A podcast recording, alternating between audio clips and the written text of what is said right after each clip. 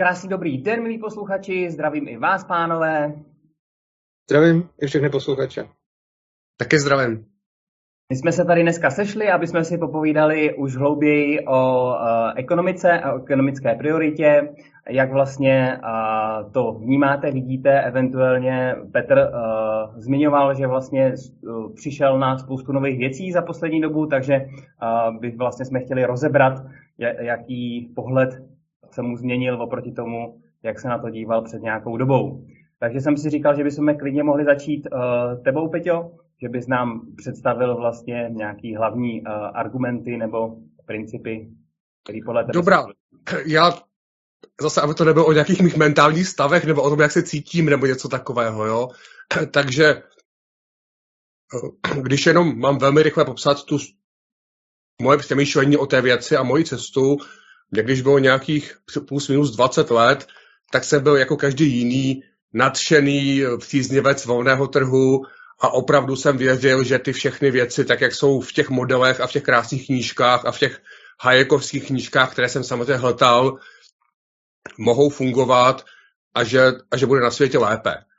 A mezi tím jsem si odžil 30 let života, přečetl spoustu tabulek, přečetl spoustu knih, něco viděl jsem nějaké dění a dneska prostě musím říct, že to, co ta celá představa toho tržního světa, jak by mohl fungovat, že to je utopie, která nefungovala nikdy a koneckonců vidíme to i tady u nás, i v jiných zemích, že nakonec ty privatizace a deregulace 90. let nevedly ke zbohatnutí, nýbrž ke zbídačení a když se podíváme do dějin, tak je to vlastně normální, tohle se děje po každé a prostě reálný život se chová nějak úplně jinak. Takže já dneska, kdybych měl popsat svoje současné stanovisko ekonomické, tak by byl spíš takový velmi umírněný socialista nebo rozumný socialista, protože to zjevně vede k lepším výsledkům. A tím neříkám, že to je stanovisko na příštích 1000 let, samozřejmě možná se zjistí nové věci, objeví se nové technologie, může to být jinak, ale v tuto chvíli to vidím takhle. Děkuji za ten úvod. Chtěl bys tomu, Urzo, něco dodat na takhle začátek? Jo, asi jo. Já se s panem Hamplem nějakým způsobem trochu znám. Náš poslední rozhovor byl trochu tragický, protože skončil tím, že mi řekl, že bych měl být loven a uloven a bez soudu popraven. A jeho vlastně vidění světa mě až tak nepřekvapuje, protože jak říká, že spousta lidí v těch 20 čte toho Hayeka nebo Misese a podobně. A ono jich zase taky není spousta. Já si myslím, že jako je mnohem typičtější, že ti mladí jsou právě socialisti. A je to něco, jak říkal ten Churchill. Já s tím teda úplně nesouhlasím, ale přijde mi, že to spíš popisuje svět, takový to, že kdo nebyl v mládí socialista, nemá srdce a kdo není ve stáří kapitalistou, nemá rozum.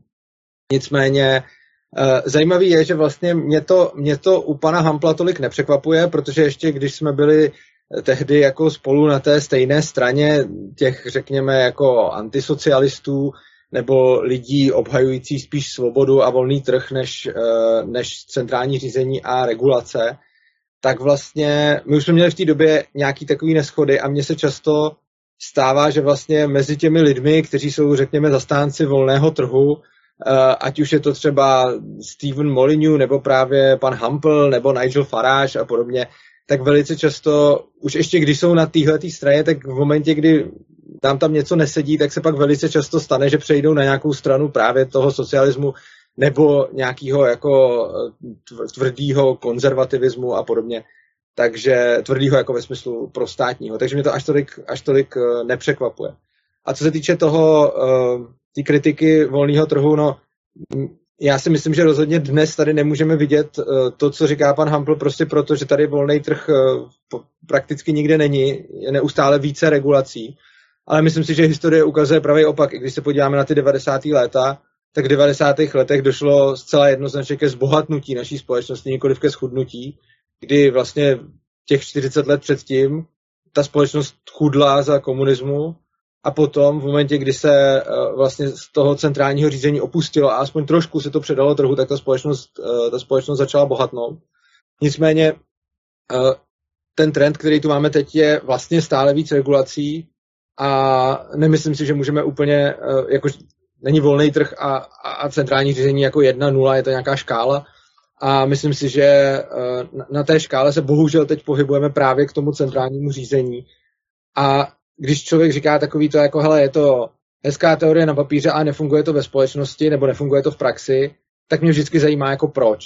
Aby jako neexistuje nic takového jako dobrá teorie, která v praxi nefunguje, protože pokud ta teorie nefunguje v praxi, pak je nějaký důvod, proč nefunguje a pak to není dobrá teorie a pak lze ukázat, co na ní nefunguje a v čem je to jiný a lze provést kritiku té teorie.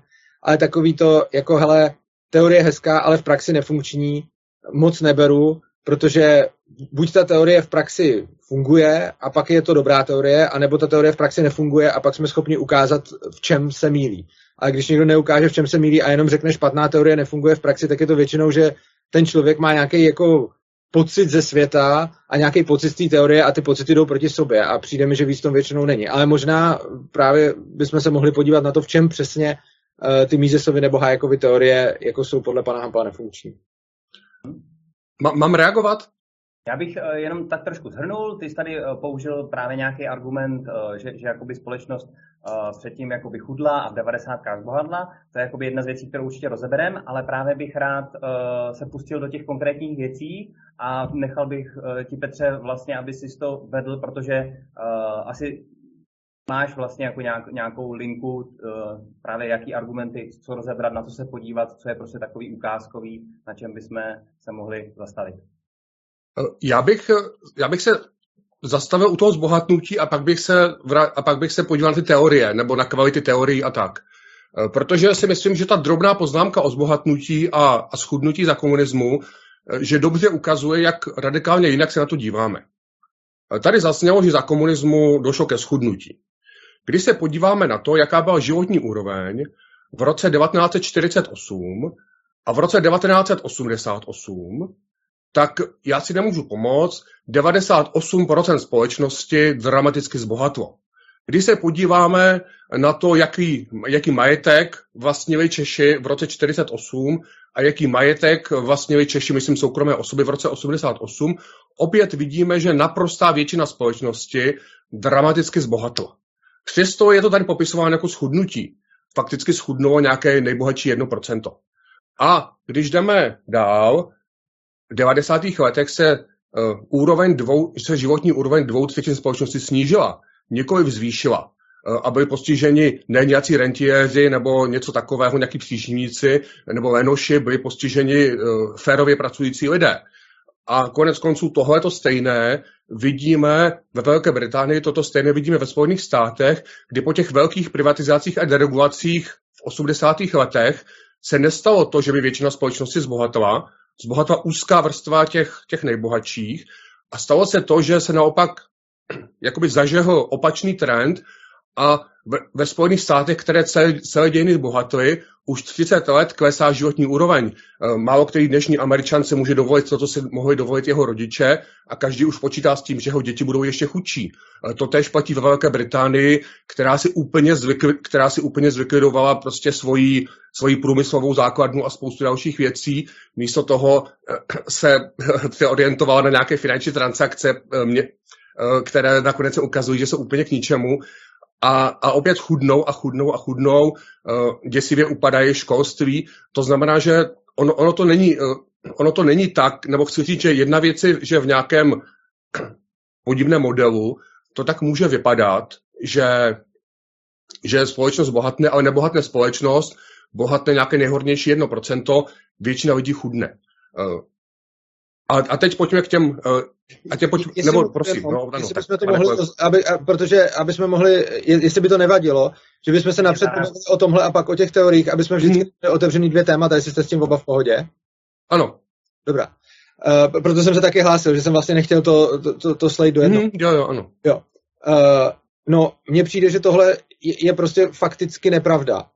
Za prvé, když jste mluvil o Spojených státech, tak když se podíváme na to, když se tam podíváme třeba na to, jak je tam definovaná hranice chudoby, tak když mluvíte teda o těch jako, ne o tom nejbohatším procentu, ale když budeme mluvit teda o těch chudých, tak když se podíváte na to, jakým způsobem je definovaná hranice chudoby, vy jste říkal před 50 lety, tuším, a teď, tak hranice chudoby ve sčítání lidu 2010 zahrnovala jako lidi pod hranicí chudoby v Americe měli, a teď já to nevím takhle z hlavy úplně přesně, ale dá se to dohledat, ale něco jako třeba, že 95% z nich mělo auto, 80% z nich mělo, já nevím, žilo třeba v bytě ve velikosti dvě místnosti na osoby, asi 99% z nich mělo ledničku, asi 80% nějaký hi-fi přehrávač, asi prostě zase, já nevím, 90% klimatizace, možná si ty čísla trochu vymýšlím, nevím, ale něco takového bylo v roce 2010. Když se podíváme na hranici chudoby, která byla definovaná o 50 let dřív, tak byla mnohem níž. Ta hranice chudoby se vlastně pořád posouvá a aby jsme drželi stejný procento lidí pod hranicí chudoby, tak tu hranici chudoby musíme furt zvyšovat. Takže když se potom podíváte zrovna na ty Spojené státy, o kterých jsem mluvil, a podíváte se právě na to, jako kolik lidí je tam, kolik procent lidí žije pod hranicí chudoby, tak zjistíte, že je to přibližně stejný procento, ale když se podíváte na to, co je hranice chudoby, tak zjistíte, že se neustále vlastně každých, já teď si nejsem jistý, asi 10, nejsem takový znalec reálí Spojených států, ale asi každých 10 let se ta hranice zvyšuje. A stejně tak, když se podíváme do České republiky, tak mi přijde dost nesmyslný jako říct, že lidi se vlastně od roku třeba 48 do roku 89 měli líp než potom, od roku 89 do roku řekněme 99. Když se zase podíváme na to, jako kolik v roce 99, jako když si vezmeme kupní sílu a cenu věcí, tak prostě jako kolik průměrných platů stála lednička, kolik průměrných platů stála dovolená, a teď pomíme, že před tím rokem 89 na ní mohli jet jenom do poloviny, na polovinu směrů, kolik procent platů stála prostě, já nevím, auto, kolik procent platů stála pračka a tak dále. Když se podíváme na všechny tyhle ty ukazatele, tak vlastně zjistíme, a zase jsou na to data, myslím si, že jediný, co se ukazuje, že je výrazně dražší, je voda asi vzhledem k kupní síle. Ale že když se podíváme na normální předměty denní spotřeby, tak jsou vlastně vzhledem ke kupní síle vlastně teď výrazně levnější než dřív. Nemluvě o tom, že se jedná o nějakou přesně tu svobodu toho, co člověk může dělat, ale dobře řešíme ekonomickou situaci a nebudeme se teda zabývat tím, kdo kam může vycestovat teď a kdo kam mohl vycestovat dřív. Nicméně, i když se pak podíváme na různé věci, jako třeba, jak jsou teď dostupné automobily, tak prostě v zásadě jako většina lidí si může dovolit ze svého platu automobil a nemusí na něj půl roku nebo rok čekat, zatímco dřív byly pořadníky na všechno možný a ty lidi, to zboží bylo nedostatkový. Stejně tak notoricky známý prostě fronty na banány a podobně, když lidi si chtěli nakoupit prostě nějaký ovoce nebo něco takového, tak museli prostě čekat ty fronty, o Vánocích prostě to nebylo. Stejně tak jako notorické nedostatky prostě vložek, toaletního papíru, drogistického zboží, prostě všeho, a dneska jsou všude plný regály.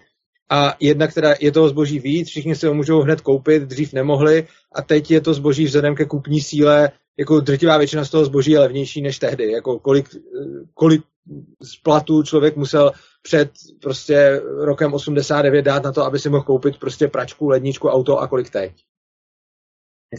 Takže já začnu těmi Spojenými státy, protože mám za to, že tam je to statisticky lépe zmapováno a Pane Hampl, jestli bych mohl poprosit, co kdyby jsme tu Ameriku a ty zahraniční věci vynechali, protože si myslím, že jsou trošku komplexnější a je to tam složitější se v tom vyznat, co kdyby jsme jenom zůstali u těch Čech jako takových. Dobrá, takže já myslím, že jako rozdíl mezi životní úrovní 48 a 88 vůbec jako to asi jako nemůžeme jako na tom co zpochybňovat, ani rozdíl v majetku průměrného člověka. Tam je to jasné. Můžeme argumentovat tím, že v jiných zemích se to zvedlo ještě rychleji, že třeba západní Němci zbohatují mnohem rychleji než lidé žijící tady, to je pravda. Můžeme argumentovat tím, že v tom hrál roli vědecko-technický pokrok, což samozřejmě ano. Nicméně je faktem, že to bylo období neustálého růstu životní úrovně. A co se stalo od té doby, tady pan kolega správně říká, že některé položky spotřebního zboží se dramaticky snížily. Ano, můžu si dneska koupit iPhone a mohu si koupit kazeťák a mohu si koupit americké džíny za zlomek toho, co bylo tehdy v poměru k platu. Ovšem vedle toho dramaticky narostly jiné položky, například bydlení. a to způsobem, který je úplně nepředstavitelný. Takže když si nakonec vezme, co člověku zbyde z jeho platu, tak to bylo tak, že pro většinu obyvatel v 90. letech se jejich životní úroveň snížila, od té doby to kolísá, teď samozřejmě poslední rok se to zase snižuje a to, že všechno je dostupné a snadné, to se ukazuje, že nakonec už taky přestává platit. Takže rozhodně nemůžeme mluvit o zbohatnutí, které by se týkalo celé společnosti. Můžeme mluvit o zbohatnutí těch, kteří buď to jsou, že mají kombinaci, jsou extrémně nadprůměrně neschopní, a většinou mají hodně vysoké IQ a k tomu mají velké štěstí, anebo lidé, kteří v těch 90. letech si uměli správně pomoct. Ale plus ještě upozorňuji na jednu věc, a to si dovolím zase sáhnout do těch Spojených států. Tam se totiž stalo to, a na tom nejlépe vidíme bohatnutí, chudnutí, že začala klesat délka života. No, protože prostě, když lidé bohatnou, když se jim daří stále lépe, žijí déle. A když začne klesat délka života, tak to opravdu znamená, že si nemohou už dovolit takovou lékařskou péči, nemohou si dovolit tak kvalitní život a podobně. Takže mně se zdá, že nebo prostě jako rozhodně nemůžeme prostě říct, že by to bylo, že by bylo období chudoby a potom období zbohatnutí. Bylo to v nejlepším případě období, kdy se předtím bohatlo a pak se bohatnout přestalo. A spíš to je horší. Ale pojďme k těm teoriím. Ještě tu tady jenom ještě doplnění. Myslím si, že důležitý je brát v potaz ten faktor toho zvýšení toho technologického pokroku, kdy prostě ta efektivita výroby se zvýšila 100x, 1000násobně, ale že by se to někde projevilo, to úplně viditelný není. A potom druhá věc, a to, že po té revoluci, tak vlastně zahraniční kapitál se sem začal hrnout a vlastně nevyváděl se, což znamená, že ta vlastně životní úroveň asi se zvyšovala docela rychle.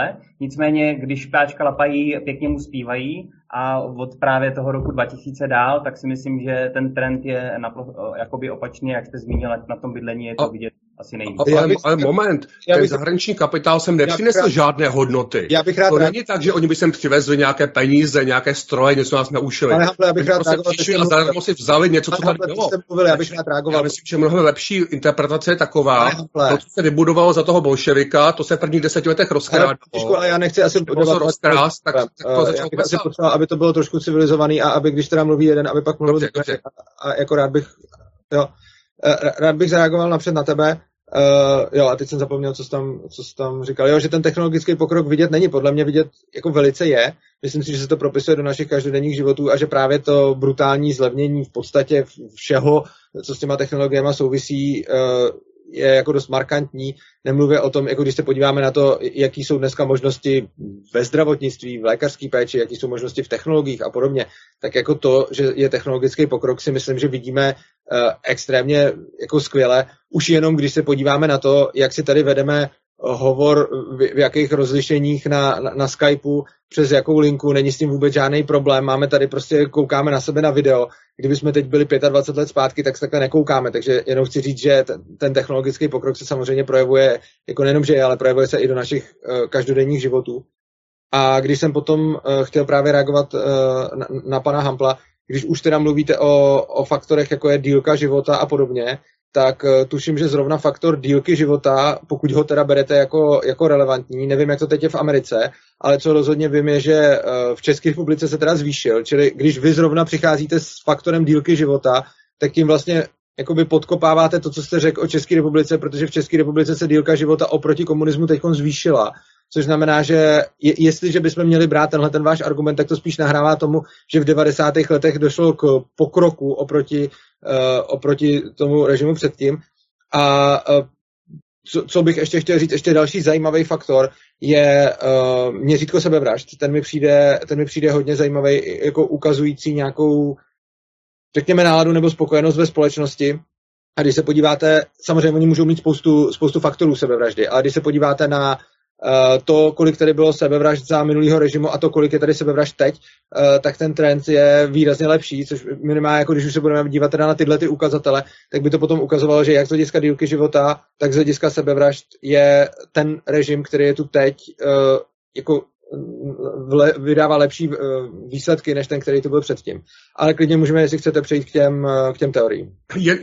Jenom k těm sebevraždám, protože ty mám dobře v hlavě. ono je to tak, že sebevraždě plynuje, klesají od 70. let. To znamená, teď je méně sebevražd, než bylo před 10 lety. Před 10 lety bylo méně sebevražd, než před 20 lety. Před 20 méně, než před 30 lety. Ale je tam skok po 89. Oni nějak, tam byla prostě nějaká velká míra sebevražd před rokem 89 a potom někdy na začátku 90. nebo prostě přelomu 80. 90.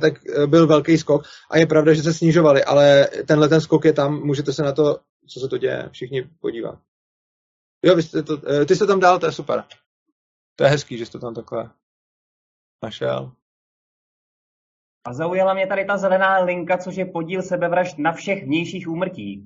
Kdy tady jako to klesá a právě tady od toho 91, 96 a tady 2011 docela velký pík. Takže... To znamená, že teda je méně jiných úmrtí? Ne, jasně. Ne. Jo, je méně jiných úmrtí.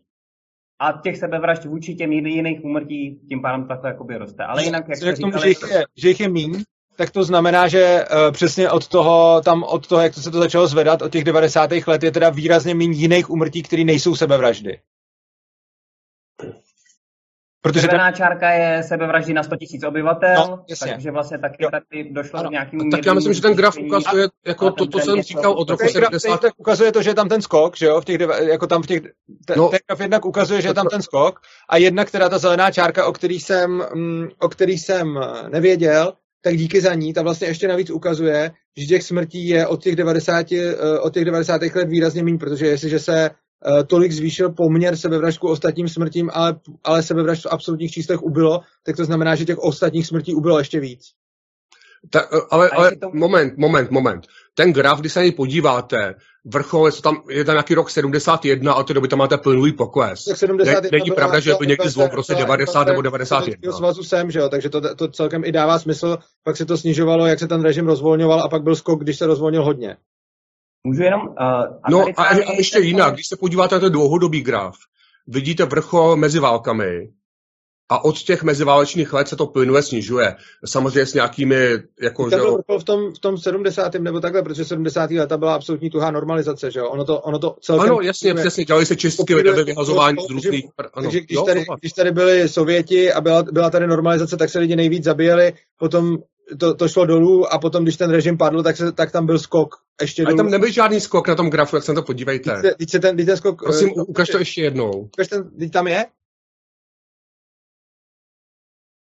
Tam vidíš, tady, najít tou myší tam k začátku té zelené čáry, která jde nahoru, tak tam vidíš skok, jak to jde dolů, že jo. Teď předtím, než ta zelená čára jde nahoru, tak ta modrá jde dolů. Moment. Tak tady je rok 71. Ano, tady je rok 71. Ano. A od toho roku 71 to jde plynule dolů. Jde to plynule dolů a tady je skok dolů. Když je tady kopeček, tak, to jsou tady začátek 90. Tady je skok dolů, jo. O tomhle jsem mluvil, to je celý. Ale vidíte, že hned další rok se to zase vyrovnalo. Je to jenom zoubek, není to prostě to, že by tam došlo k poklesu. Já nerozporuju, že to jde dolů, jenom jsem říkal, že je tam ten skok, který... Není tam skok, je tam zoubek, protože další rok se to zase vrátilo. Pánové, poprosím vás, to jsou jako detaily tady, to je interpretace, víme, jak to každý interpretujete. Já bych tady jenom chtěl zase doplnit, a to jsem chtěl už zareagovat i předtím, že ta efektivita výroby a všeho, jak si říkal, to zdravotnictví a tak se zvyšuje prostě 10-100 násobně. A tady, jak v tom grafu, tak žádný prostě 10-100násobný projevy nevidíme. Nevidíme to právě ani v těch cenách. Jo? Samozřejmě se to snižuje, zvyšuje, jak jsi říkal, máme obrovský výdobytky, ale že by to bylo o tolik řádů, tak to mi právě přijde, že to tam vidět není. Na to jsem jenom upozorňoval a možná se pletu. Ale já si nemyslím, že je to třeba 10, jakože myslím si, že ty ceny, jako rozhodně jsou tam násobky zlevňování, v některých, jako záleží na odvětví, v některých odvětvích jsou tam i třeba, že by to bylo ořád, jako. Takže prostě záleží, na co se díváme, jo. Když se podíváme na to, kolik stojí pračka, lednička, tak to jsou násobky. Když se podíváme na to, kolik stojí internetový připojení, telefon, počítač, když se podíváme i na tu výkonnost toho vzhledem k té ceně, tak tam je to řádový. Takže prostě myslím si, že nemůžeme asi očekávat, že s technologickým pokrokem bude všechno zlevňovat a zkvalitňovat o ty řády, ale záleží, jaký je to odvětví. A mimo jiné teda podle mě není úplně náhoda, že ty odvětví, které jsou málo regulované, jako třeba jsou ty IT, tak tam jsou regulace relativně malé, tak tam vidíme i řádový zkvalitňování služeb a řádový poklesy cen. A co se týče právě pak nějakých těch jiných, tak tam vidíme třeba jenom násobky a myslím si, že jako, že se tím jako něco ukazuje. Chápu, že jako říká, že ne všechno zlevnilo o x řádu a tam s tebou souhlasím a ani jako by jsem netvrdil, že jo, jenom prostě jsou nějaký odvětví, kde to zlevňuje řádově a nějaký, kde to zlevňuje násobně, ale myslím si, že jako je to dobrý směr. Dobrá, já jenom jako znova upozorním na ceny bydlení a dalších věcí, které naopak jakože mnohonásobně vzrostly a které na rozdíl od té elektroniky nejsou volitelné. To znamená, že člověk musí zaplatit, ať chce nebo nechce. Zatímco to rádio nebo ten počítač si můžu vybrat, jestli si to koupím nebo nekoupím, nebo tu kameru. Tak jako když se třeba se čekaly ty fronty na ty byty, takže ono, když se byly tam pořadníky, když byla obrovská korupce a podobně, takže ono zase, když jako máš někde nějaký klasický socialistický jako prostě půl bytů, který nějak rozdáváš, tak jsou potom ty, na který se dostane, tak to mají sice levnější, ale celkově je tam ten nedostatek, kdy na spoustu lidí se nedostane, na spoustu lidí se dostane za 10 let a je tam jako vlastně ta všude přítomná korupce, kdy se dá prostě uplatit ten, kdo o tom bytu rozhoduje. Takže prostě ono je možné cenu čehokoliv jako uměle snížit pod nějakou tržní a jako jít proti tomu zákonu nabídky a poptávky, ale to, co se potom stane, je to, co se dělo i za toho minulého režimu, že prostě tam v tom byl nedostatek, že tam byly ty pořadníky a že ty lidi prostě jako nemohli jít bydlet a ten, kdo mohl, tak to sice potom mohl mít jako levnější, ale bylo to levnější na úkor něčeho. A to, že teď jsou v poslední době zrovna drahý byty, si myslím, že právě souvisí s těma obrovskýma regulacema celého stavebnictví. To je jako jeden z nejvíc přeregulovaných oborů a proto je v něm jeden z největších problémů s cenama, jelikož prostě jako všichni víme, nebo jako jak náročně je teď získat stavební povolení a co všechno to stojí, takže potom je jako obrovský problém s tím, že ta extrémní byrokracie, to, jakým způsobem, co všechno se ještě teď jako zahrnuje do ceny toho bytu, že jo. Celý ten schvalovací proces, celý to řízení, jako ty stavební firmy, které to stavějí, spotřebují jako šíleně moc peněz, zdrojů a energie jenom na to, aby vyhověli té byrokracii a potom nezbývá zdaleka tolik na to stavění, takže je to potom uměle navýšená vlastně ta cena. Jakože ohledně bydlení nemůžeme vůbec, jako ani náhodou nemůžeme mluvit o volném trhu, protože jako dívat se na současný jako v úvodovkách trh s bydlením a říkat podívejte, to je selhání volného trhu, je vlastně absurdní, protože to, co je dneska ve stavebnictví a v bydlení s volným trhem, vlastně nemá moc nic společného. Tak a to si myslím, že tím se k tomu přesně dostáváme. Kolega Urza tady popsal nějaký model, podle kterého to mělo být tak, že za toho starého režimu, které měly být nedostupné a tak dále, a za toho nového dostupné. A každý, kdo se prostě rozvíží kolem sebe, kdo se podívá jakýkoliv statistik, tak vidí, že je to úplně přesně naopak. To znamená, že reálný život se chová přesně opačně, než mu předvídal model. Ale já jsem nemluvil. Takže v té době, kdy tady kolega Urza popisuje jako děsivý, korupční, prostě jako bylo to pod tržní cenou, nikdo nic neměl, lidé neměli kde bydlet, tak reálně to bylo tak, že každý měl možnost si postavit barák, průměrný pracující s průměrným platem, to znamená, které odpovídá dneska nějakému příjmu 25 000 měsíčně, takový člověk měl reálnou možnost si postavit barák, 100 000 lidí to využili, ta země v tomhle smyslu nesmírně zbohatla, nesmírně vyrostlo soukromé vlastnictví jednotlivých lidí v tomhletom regulovaném režimu.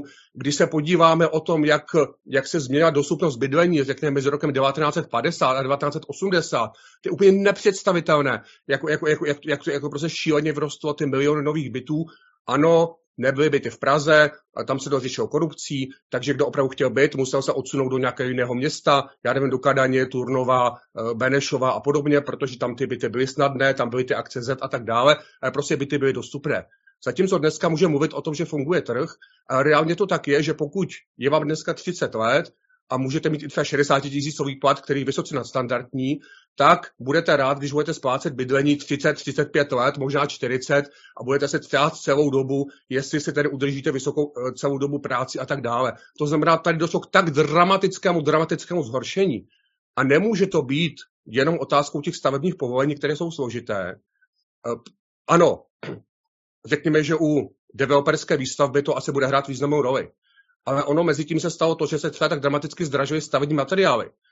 Takže když si prostě chci dneska postavit barák, tak to není, že někdo, kdo má 20 000 měsíčně a je pracovitý, že bys mohl po večeri postavit barák, protože nemůže prostě si už koupit ty materiály.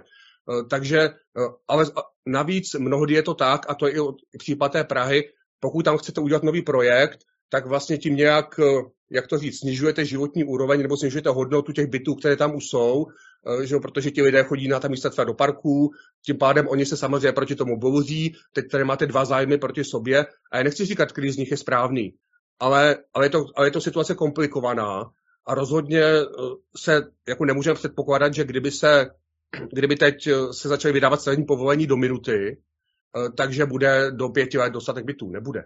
Já bych se teda ohradil proti tomu začátku, kdy vy jste mi vlastně podsunul, a to podle mě jako vůbec není založeno na ničem, že jsem mluvil o nějakém modelu. Já jsem zatím o modelech vůbec nemluvil, k těm bych se rád jako časem dostal. Ale to, co jsem říkal, vůbec nebyl model. Ani jsem neříkal jako nějakou predikci. To, co jsem říkal, to, o čem jsem mluvil, byla prostě ta situace před rokem 89, kdy jsem uznal, že sice třeba ty byty byly leckdy třeba i levnější a byly pod tržní cenou, ale zase nebyly a byly tam ty pořadníky, čili jsem na tohle to narážel. To není jako z modelu, to jsem jako popisoval tu historickou situaci. A co se týče dneška, tak si přesně myslím, jako, že zrovna odvětví, který je tak extrémně přeregulovaný, jako je stavebnictví, nemůžeme používat jako ukázku selhání trhu. Prostě tam není volný trh.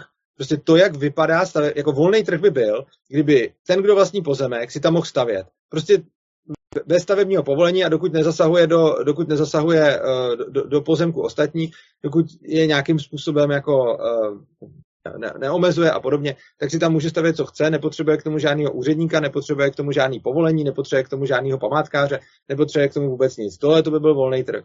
Samozřejmě jako takovejhle volný trh není skoro nikde, takže pak je škála, že jo? Není to jako, že buď máme jenom centrální plánování, nebo máme jenom volný trh. A zrovna ale stavebnictví a celý tohleto odvětví je jako úplně extrémně přeregulovaný, takže je od toho volného trhu extrémně daleko. Proč porovnáváme jako odvětví, ve kterém je tolik státních zásahů, a proč pan Hampl ukazuje nefunkčnost volného trhu na odvětví, kde je v podstatě nejvíc regulací? Když se chceme podívat na to, jak funguje volný trh versus centrální plánování, dívejme se na ty odvětví, kde je těch regulací minimum, což je třeba to IT a podobně. Ale prostě když se díváme zrovna na stavebnictví, tak to není ukázka volného trhu. Nemluvě o tom, že když mluvíte o zdražení materiálů, prostě materiály jsou teď zejména zdražený kvůli válce na Ukrajině. A kvůli válce na Ukrajině jsou teďkon poslední dobou jako šly nahoru ceny všeho. Předtím kvůli covidu. To všechno jsou zase zásahy jako státu, kdy vlastně celá válka na Ukrajině je věc států prostě. To není jako nic jiného, než jako tam to nemá s trhem nic společného. To prostě válčí spolu státy. A prostě máme teda válku, která zdražuje nějaký suroviny, protože z Ukrajiny třeba mimo jiné byla nějaká ta ocel. Nemluvím o tom obilí, to se toho teda netýká, protože to není stavebnictví, ale prostě na Ukrajině byla produkce něčeho, která teď jako není, protože je tam válka, což znamená, že ty ceny jako vzrostly naprosto logicky. A co se týče toho, tak předtím, že byl ten covid, zase byly vládní opatření, kdy prostě vláda to řešila ne úplně šťastně a způsobila vlastně tu inflaci zase, která se potom projevuje taky i v tom stavebnictví, protože to, co se tady dělo, jako covidový opatření, jakým způsobem s nima vláda jako nakládala, tak vlastně způsobila tu inflaci, která se sice teď svádí na válku na Ukrajině, že ta inflace byla 9,9% v lednu, ještě než byla válka, a rozhodně ta inflace, na kterou koukáme, není produktem války, nicméně zdražení stavebních materiálů do obrovské míry produktem války je. Takže potom jako teď tady vidíme nějaký jako extrémní zdražení, který ale jako se dá dosledovat k tomu, že je to nějaká chybná politika nebo války států a nemá to co dělat s trhem. A fakt nevím, proč jako řešíme příklad trhu versus státního plánování na odvětví, který je jako brutálně přeregulovaný. Pokud se chceme podívat na trh versus centrální plánování, pojďme se podívat na odvětví, který regulovaný je minimálně. A to si přesně myslím, že tady se dostáváme k té metodické chybě. Protože tady pan kolega, něco nazvám pane Urzo, popisuje něco, co prostě vůbec neodpovídá realitě, co je tak prostě jenom v tom teoretickém modelu. V reálném životě je to úplně obráceně a ono nakonec, kdybychom šli do toho IT, taky bychom zjistili, že to je extrémně regulované odvětví, ne že ne. Ale protože teď roste, tak o něm řeknete, že je neregulované. Ne, to jsem říkal vždycky. Mimochodem, tohle to jsem psal už před 10-20 lety. Ano, ale ten důvod je ten, že vy prostě počkáte, které odvětví vyroste a o tom řeknete, že je neregulované. Ne, já říkám, a podíváte se, které odvětví klesá a to řeknete, že je neregulované. To není pravda. Tohle jsem říkal už dávno. Já jsem v IT pracoval, jsem programátor. Prostě regulace, které jsou v IT, jsou neporovnatelně menší než regulace, které jsou ve stavebnictví. To se vůbec nedá srovnat. Tak zrovna v tom IT prostě přece víte, že nějakých 5-7 firm, které vlastní patenty úplně na všechno, že nemůžete udělat nějaký zásadně nový produkt bez toho, že by jich právníci po vás vystatovali, že víte, že ty trhy jsou rozdělené, to tak prostě tohle je. Tohle není pravda. Já sám jsem dělal produkty v IT, tohle není pravda. Ano, občas se to stane, ty patenty jsou průser, vím, že třeba se to stalo Assetu, že je prostě někdo žaloval z Ameriky, že použili nějaký jejich kód, i když si to ve skutečnosti kódili sami, nakonec to obhájili, stálo je to asi 400 000 euro, prostě jo, občas se něco takového stane, ale rozhodně není pravda, že tam nelze začít nový projekt, jako ano, občas jsou tam nějaký patentový trolové a občas se něco takového děje, ale je to fakt jako marginálie a v drtí většině případů normálně můžete v IT vyvíjet, co chcete a jako jsou tam nějaké oblasti, ve kterých vás někdo může zakleknout, je-li to nějaký dark market, nebo je-li to něco jako nějakým způsobem na pomezí nějaký legality, ale prostě v IT si můžete v zásadě z drtivé většiny vyvíjet, co chcete a nikdo vám do toho nekecá. A je vlastně většina projektů, který prostě můžete přijít, vyvinout a nejste v žádném rozporu se zákonem ani s patentem. Občas se to stane. Oproti tomu ve stavebnictví si prostě pomalu nemůžete postavit ani kůlnu nebo pokácet strom bez toho, abyste na to potřebovali povolení. Dobrá, tak já, protože jsem člověk, který má majitel rodinného domku a protože taky občas stavím a občas rekonstruuju, tak vás ujišťuju, že bariéra, která tady je bariéra cen materiálů, bariéra toho, že je málo odborníků, řemeslníků, a to proto, že ekonomické bariéry trhu na vstup řemeslníků jsou obrovské a to, že nakonec potřebuju jak se to jmenuje, už to není Národní výbor, od nějakého toho místního úřadu, že potřebuju, že tam musím udělat nějakou ohlášku, potřebuji od nich razítko. To je to úplně nejmenší na konci a tento člověk jako většinou ani nemá, nebo se na to vykašle, ale dobře riskuje tím pokutu, ale oni to dělají všichni a kašle na to. Ten problém je prostě v tom, že a není to jenom otázka, že by to začalo covidem, je to pravděpodobně už minimálně 10 let předtím, kdy pravděpodobně Čína, Indie a další státy bohatly, začaly kupovat materiály, které se předtím používaly v Evropě, tím pádem jejich ceny rostly těch materiálů, tím pádem to pro nás bylo stále obtížněji dostupné. Jo, to jsou ty věci, které to dělají. Ale pojďme teď, já bych řekl, k té teorii, ať se posuneme. Jo, protože to bychom se hádali do nekonečna, stejně se v tom neshodneme. Přesně tak, já si myslím, že teď jsme to krásně jakoby vyjevili a určitě tam byly témata, které třeba do budoucna ještě můžeme víc do nich zabřednout, ale pojďme na ty teorie, protože teď jsme se tak zahřáli, tak pojďme na to. Tak, mám za to, že celý tenhle ten model trhu a fungování trhu obsahuje fatální chyby. A já to teď neříkám, ale nicméně pro mě jako pro člověka, který je zvyklý se zabývat teoriemi a posuzováním teorií, je mnohem podstatnější, že otázky falzifikací a otázky toho, co se děje v porovnání s realitou. Nicméně, myslím, že tam ty chyby dokážeme najít. Jedna chyba je ta, že tak, jak jsou takové ty různé grafy, nabídka, poptávka, marginální zisky a tyhle ty všechny věci, tam se nám ty křivky někde protínají a říkáme, že tam to je, tak přece, jak ukázal už někdy před více než 100 lety Josef Schumpeter, tak to přece v reálném životě nikdy není. Nikdy. Protože hrají roli úplně jiné věci, hrají roli nějaké prostě zděděné věci, zvyklosti, politická situace, politická moc, naše předsudky, racionalita a tisíce dalších věcí. Ty body, které ukazuje ekonomie, to jsou body, ke kterým by to tak jako mělo tendenci dospívat za předpokladu nějakých jakoby rovných podmínek. Ale ono většinou to tak je, že to jako skutečně k těm bodům trochu spěje, a pak dojde k nějaké politické nebo technologické nebo jiné změně, zase to rozhodí situaci, zase se to dostane do nějakého sociálního uspořádání a zase to pomalu spěje k těm bodům. A zákon nabídky a poptávky přece platí úplně bez ohledu na iracionalitu, úplně bez ohledu na to, co ty lidi vědí, úplně bez ohledu na asymetrii informací, zákon nabídky a poptávky a úplně bez ohledu na to, co kdo zdědil. Zákon nabídky a poptávky přece bude platit bez ohledu na to, jak moc jsou účastníci racionální, bez ohledu na to, jestli je tam nějaká asymetrie informací a bez ohledu na to, jestli je tam nějaká asymetrie majetku. Zákon nabídky a poptávky vám bude platit pořád. Čím víc bude nějaký zboží nabízeno, tak to bude jeho cenu snižovat, čím víc bude poptáváno, bude to jeho cenu zvyšovat. Naopak, když bude míň poptáváno, tak to cenu snižuje a když bude míň nabízeno, tak to cenu zvyšuje. Tyhle ty síly přece platí úplně bez ohledu na to, kdo co zdědil a kdo je jak racionální. Tady souhlasím, že je to faktor, který má vliv, ale pan Petr se snažil naznačit, že tady je spousta dalších faktorů, které jsou kolikrát i o dost výraznější, než jenom tady ta samotná nabídka poptávka. Já si myslím, že máme krásný konkrétní příklad. Jestli můžu, já se teda potřebuji vyptat pana Hampla. No. Já jsem pochopil, že jste řekl, že ekonomie má nějaký třeba zákon nabídky a poptávky, ale že ten zákon platí jenom za nějakých ideálních podmínek, ale že by neplatil kdyby, a teď, když jsou tam ty reální věci, jako jste říkal, zdědění, iracionalita a podobně. Ale já říkám, že to tak není. Já říkám, že podle mě zákon nabídky a poptávky platí úplně bez ohledu na ty faktory, které jste uvedl. Pochopil jsem vás správně, nebo vás misinterpretuju? Ne, takhle. Já tvrdím, že zákon nabídky a poptávky nám ukáže jakýsi optimální bod, kde by se měla nabídka poptávka střetnout, z toho budou vyplývat nějaká cena, nějaké zobchodovatelné množství a podobně.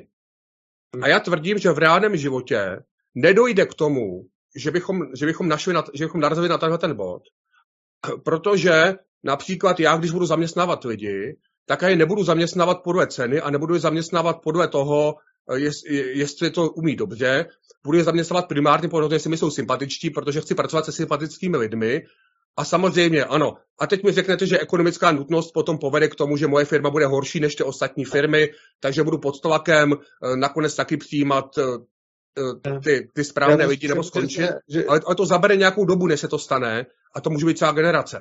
Ne, a do té doby zase se bude něco jiného. Já myslím, že v tom případě jste neporozuměl tomu, co je zákon nabídky a poptávky. Protože zákon nabídky a poptávky fakt není, jako, a to ani ne, to si podívejte do jakýkoliv učebnice ekonomie. Zákon nabídky a poptávky není něco, podle čeho bychom měli zjistit, jaká je ta cena, kdyby lidi jednali racionálně a Bůh ví co. Zákon nabídky a poptávky zpětně popisuje chování těch lidí. To není něco, co by nám umožnilo zjistit nebo dopředu spočítat, jaká bude cena. To nám říká na základě té nabídky a poptávky, jaká bude cena. A je to popis toho, co se děje v reálném světě. Pokud vnímáte zákon nabídky a poptávky tak, jak jste popsal, tedy jako nástroj, který nám má nějakým způsobem jako od zeleného stolu určit cenu a že by to mělo fungovat tak, že se podívám do nějaké ekonomické učebnice a na základě toho jako zjistím, kolik má něco stát, tak to fakt ne. A je to jako úplně jako hrubý neporozumění absolutním základům ekonomie, protože tohle to nám ekonomie neříká. Ekonomie nám přesně říká, že zákon nabídky a poptávky je, že když se do nabídky a poptávky zahrnou všechny ty faktory, které jste říkal, což znamená nejenom ty peněžní, ale i ty nepeněžní, i to, kdo je vám v práci sympatický, to, co jste zdědil, to, jak jste iracionální, všechny prostě vaše jako preference a všechno, co si myslíte, že vám zvyšuje užitek. Tak když tohle to všechno zahrnete do nabídky a poptávky, tak vám potom vznikne cena. Tohle říká zákon nabídky a poptávky. To, jak vy ho interpretujete, je prostě mylný. A já nevím, jako já jsem tu ekonomii studoval prostě a jako každý ekonom, s kterým se budete vám bavit, vám řekne, že to, co vy říkáte, že zákon nabídky a poptávky prostě není, nic takového ekonomie neříká a neexistuje. A vlastně vy říkáte, hele, zákon nabídky a poptávky neplatí, protože nefunguje něco a to něco, co jste popsal, vůbec není zákon nabídky a poptávky. A pak řeknete, místo toho funguje v praxi něco jiného a pak jste vlastně popsal zákon nabídky a poptávky, protože zákon nabídky a poptávky zohledňuje i to, že budete poptávat do své práce nejenom lidi podle ekonomické výkonnosti a jejich kvalifikace, ale i podle osobních sympatií a tak dále. To všechno je v zákonu nabídky a poptávky zohledněné. Tak, já myslím, že tohle byla velice silná replika, která svým způsobem ukazuje jádro toho, čem si nerozumíme a nemusíme chodit k žádným utopickým modelům. Protože, pane kolego, vy tady tvrdíte, že ty ekonomické zákony, nebo ty, o kterých mluvíte, popisují realitu. Ano. Přece, kdybych chtěl popsat realitu, tak bych musel říct, nevím, jak to je, musel bych dělat statistiky na nějakých velikých vzorcích, musel bych sledovat, co kdo kdy za co koupí, musel bych potom pomocí nějakých statistických programů řešit, jestli tam objeví nějaké tendence a na základě toho bych možná zjistil, že ano, že existuje takový nějaký zákon. Ale empirie. Takhle to přece není. Ne. Takhle ekonomové nepostupují. Když takhle postupoval ekonom Piketty, který opravdu vzal ty statistiky a podíval se ze statistik, co se opravdu děje, jak se mění bohatství, jak se přesouvá, tak úplně rozbil celý ten ekonomický model, protože zjistil, že všechno je obráceně.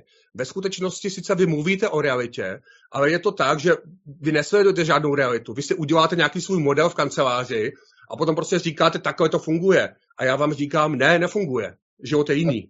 Jenže, prosím vás, takový tyhle ty jako v kanceláři život je jiný, to je takový trochu patetický, ale nebo mě to aspoň přijde, prostě pojďme se... Dobře, ale rozumíte, tvrdím, že nefunguje. Takový to poslouchat, jako jsou nějaký teorie a vysoká škola života, prostě pojďme se bavit jako trochu věcněji. Takhle. Jako já vám taky můžu říct, život je, jako prostě věta život je jiný, je fakt divná a vy ji používáte furt dokola, protože tak asi váš život je jiný než můj život a ta věta sama o sobě nic neříká, že jo. Dobrá, ale... tak takovou větu vynechme, jo, to nebo já to argumentu. Já jsem se jenom k tomu... Jestli můžu vstoupit, Urzo, ty jsi tam taky jako používal takový jako věci, že jsi vlastně vkládal... Ale pojďme k té argumentaci. Pojďme se zůstat věcně, že jo? Jo, takhle. Zákon nabídky, a vy k tomu můžete přistupovat k vědě různýma způsobama. Proto jsou taky ekonomické směry, které jsou empirický a jsou ekonomické směry, které jsou deduktivní.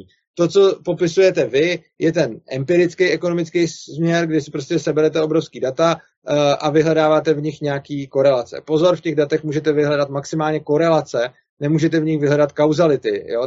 Takže vy tam něco vyhledáte a budete se domnívat, že budou nějaký kauzality, ale to nevíte. Pak je druhý způsob, jak ekonomii přistupovat, což je ta praxeologie, je to právě ten Mises. A pokud jste to četl, tak mě vlastně zaráží, že říkáte to, co říkáte, protože to mi nepřijde ani, že s tím nesouhlasíte, ale že to jako úplně opomíjíte. Protože jako to, co dělá Mises, ale ono nejenom Mises, prostě zákon nabídky a poptávky, vůbec není jako o tom, že bych z něj měl na základě nějakých jako dat, který si naházím do počítače, vypočítat tu cenu. Ekonomie je věda o lidském jednání a ta věda popisuje lidský jednání. Což znamená, že jako, když se podíváte na ekonomii jako vědu, tak je to věda o tom, jak jednají lidi. A pokud ji budete nějakým způsobem misinterpretovat a řekněme stromenovat a prostě řeknete, že ekonomie by měla být tohle a pak řeknete není, protože nepopisuje jednání lidí, tak to, co jste ale popsal, nebyla ekonomie. Protože ten zákon nabídky a poptávky, k němu nemusíte dojít jenom tím, že budete házet velký data do počítače a hledat si tam jako nějaký korelace. Zákon nabídky a poptávky můžete dojít i deduktivně. No to je ono, to je teoretický model. No, teoretický model, jenže jde o to, že pokud použijete logiku na nějaký axiomy, z kterých vyjdete, tak potom se dostanete k nějakému závěru. Vy jste, vlastně to, co jste mi pořád neřekl, jako vy pořád, jako to, co, jako váš postoj je furt jako ta věda a ty modely a tohle je jako špatně, protože realita ukazuje něco jiného. Já říkám, OK, tak mi pojďte ukázat, co na těch modelech je špatně. Zatím jste vzal zákon nabídky a poptávky, ale neřekl jste mi, co je špatně na zákonu nabídky a poptávky. Vy jste řekl, co podle vás je zákon nabídky a poptávky, což za prvý není, nikde v žádný ekonomický učebnici to takhle není, nikde na žádný, jako, tohle to není ani jenom, že jako já jsem třeba zastánce rakouské ekonomie a prostě mainstream má některé věci jinak. Tohle, jak jste řekl vy, neříká ani ten mainstream, ani ty Rakušani, ani keynesiánci, to prostě žádná ekonomická škola nepopisuje zákon nabídky a poptávky tak, jak jste ho popsal vy. Takže jste si něco jako vytvořil nějakého slaměného pajáka, kterýho jste jako rozbil, já souhlasím. To, co jste řekl, jako fakt nejde a není a prostě neexistuje zákon nabídky a poptávky, který by fungoval tak, že do počítače naházím prostě, já nevím, co pár lidí chce a co pár lidí nechce a co pár lidí vyrábí a z toho mi vznikla cena. Tohle fakt není a nefunguje a ani nemá být. A potom jste řekl, že to, jak funguje reálný svět je, že se do toho započtou všechny lidský, já nevím, emoce a iracionalita a neinformovanost a já nevím, co se tam ještě říkala, sympatie k pracovníkům a tak dále a milion dalších věcí a z toho pak zejde ta cena. A já říkám, ano, máte pravdu, tak to přesně v realitě chodí a přesně to se v ekonomii nazývá zákon nabídky a poptávky. Což znamená, že pokud mi chcete vyvrátit nějakou teorii nebo nějaký model, tak mi popište, jaký model napřed chcete vůbec vyvracet. Já vám řeknu, jestli ten model vůbec zastávám, nebo jestli vůbec vím o tom, že by takový ekonomický model nějaký ekonom někde prezentoval a potom se můžeme bavit o jeho vyvracení. Ale pokud budete vyvracet něco, co já si ani nemyslím a ani neznám vůbec žádného ekonoma, který by něco takového říkal, tak je to úplně bezpředmětný. Dobrá, tak pojďme. Můžu mít dotaz jenom takový rychlej, Jestli jsem to dobře pochopil, teď ten zákon nabídky a poptávky, když to takhle bere všechny ty faktory, tak tady se na tom shodneme. Jenom by mě zajímalo, jestli v realitě je potom ten model takhle jako možný použít, protože vždycky je tady jenom nějaká přesnost, že všechny ty faktory jako se, nejsou zohlednitelný. A pan nebo Petr zmiňoval toho Pikettyho a eventuálně došel k něčemu, že to nefunguje, tak to bychom potom mohli rozebrat, ale... Ano, dá se použít, ale ne takhle, jak to říkal pan Hampl. A je důležité si uvědomit, že deduktivní nástroje mají tu vlastnost, že jsou hodně silný v tom, že tím, jak jsou deduktivní, tak jsme je vlastně odvodili logicky. Je to, jako řekněme, matematická pravda v uvozovkách, ale nemají... Tam je problém s těma axiomama teda. No, nemají takovou potom vypovídající hodnotu, čili nemůžou, ve smyslu nemůžou predikovat úplně všechno. Ale dá se používat zákon nabídky a poptávky. Ku příkladu ho můžu použít tak, že když vidím, že vzrostla někde cena a zároveň vidím, že nabídka je třeba furt stejná, tak si z toho můžu dovodit, že se zvedla poptávka, třeba. Nebo můžu vidět, že cena je stejná, ale nabídka roste, tak z toho vidím, že poptávka klesá. A stejně tak i naopak. Čili ten zákon se dá používat, akorát se nedá používat tak, jak to popsal pan Hampl, a ani to nikdo tak nemínil. A z toho zákona nabídky a poptávky se například dá odvodit, nebo nejenom z něj, ale z něj a nějakých dalších základních ekonomických zákonitostí, proč třeba nedává smysl zastropování cen a podobně. A tyhle ty věci se nějakým způsobem už teda použít dají, akorát, že se nedají použít tak, jak říkal pan Hampl. No a to jsme u toho. V reálném životě zastropování cen funguje, v deduktivním modelu nefunguje. A máme proti sobě ty dva světy a budeme se o ně prát. Ale nicméně, kde se dle mého soudu stala chyba. A já teď nebudu říkat nějaké svoje teorie, řeknu všeobecně známé věci, které jenom neoliberální ekonomie úplně ignoruje. Jedna taková naprosto zásadní věc je ta, kterou popsal zase už vlastně za druhé světové války Josef Schumpeter. Pokud necháte volný trh, nebudete do něj zasahovat, tak se vám dříve či později stane, že někteří zbohatou více než jiní, pochopitelně. Potom se stane zcela logicky, že ti, kdo už zbohatli, budou bohatnout rychleji než ti ostatní. A no to je jistota. Prostě to jistota tak je. Kapitál vytváří kapitál, chudoba vytváří chudobu. Tak to prostě... Když tak se podívat toho Pikettyho, to tam ukazuje naprosto jednoznačně. Ale pojďme dál. Tohle to říkal už Schumpeter. Jenže ve chvíli, kdy někteří se stanou hodně bohatými, oni samozřejmě, co udělají? Dokážou velice snadno své bohatství proměnit na politickou moc a tím pádem nemají žádný racionální důvod udržovat volný trh a oni si prostě změní to státní zřízení nebo si změní poměry tak, jak oni potřebují. Proto je pravda to, co říká ten historik Adam Votruba. My jsme zažili dobu neregulovaného soukromého vlastnictví, říkali se i feudalismus. No, protože to prostě ten, kdo má ty zbraně, ten si může pořídit všechno, nikdo mu to nereguluje a je to. Z ostatních udělal své otroky nebo nevolníky, ale to už je daleko. V tom modelu je chyba to, že model nepočítá s tím, že jestliže někteří zbohatnou, tak ti, kteří zbohatnou, si také změní pravidla.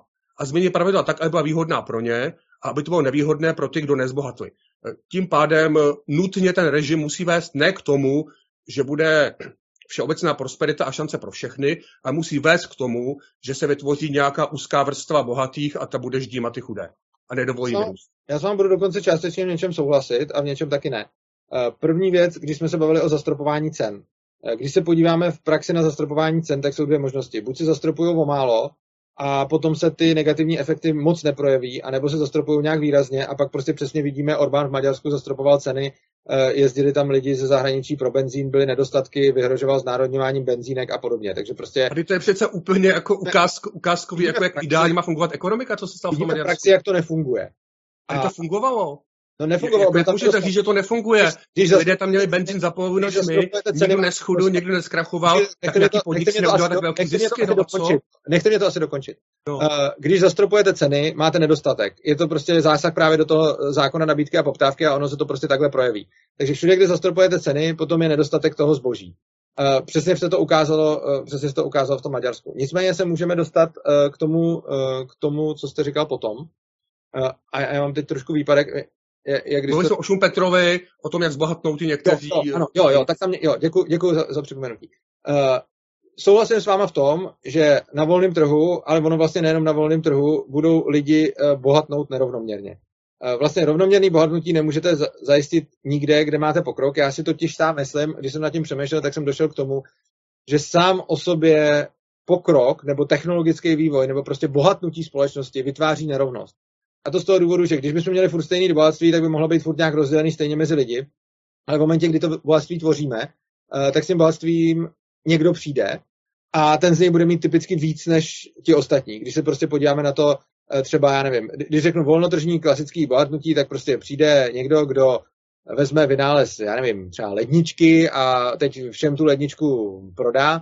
A výsledek toho bude, že ty lidi, kteří si koupili tu ledničku, tak jim každému vzroste bohatství o trošku, protože mají tu ledničku, a ten, který to všem prodal, tak mu to vzroste masivně.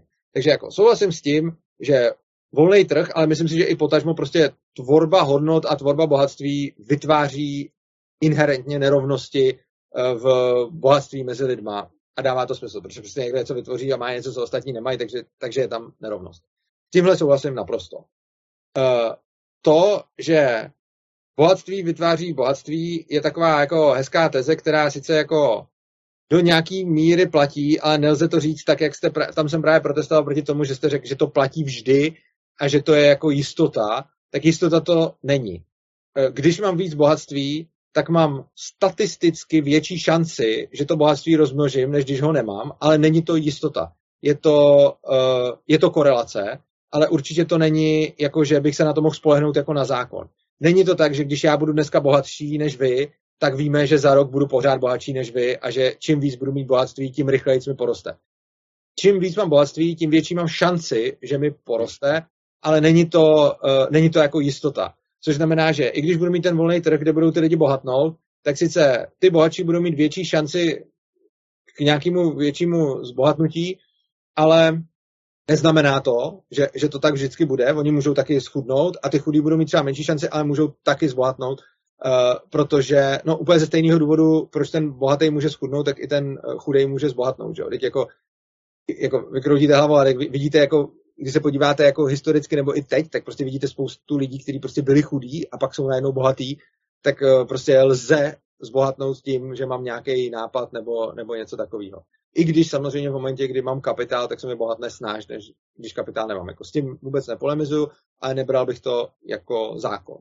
No a to, co jste potom říkal nakonec, že ti bohatí si nějakým způsobem změní pravidla, no ano, když tam máte stát, ale to je přesně to. A jako to, co jste řekl, vlastně je něco, co i já často říkám ve svých přednáškách a co často říkám prostě v diskuzích a ve videích a podobně, že bohatí a bohatý firmy a bohatí jedinci si můžou kupovat politiky, můžou si kupovat nějakým způsobem prostě toho centrálního plánovače a můžou potom ovlivňovat skrze ten stát nějakým způsobem celou tu ekonomiku. Tohle je pravda, s tím souhlasím, nicméně je to pro mě argument proti centrálnímu řízení a ne pro centrální řízení. A to z toho důvodu, že přesně ten problematický bod na tom není to, že oni jsou bohatí, ale to, že tam existuje nějaký místo, který si lze koupit, podplatit a z kterého lze centrálně vydávat ty zákony.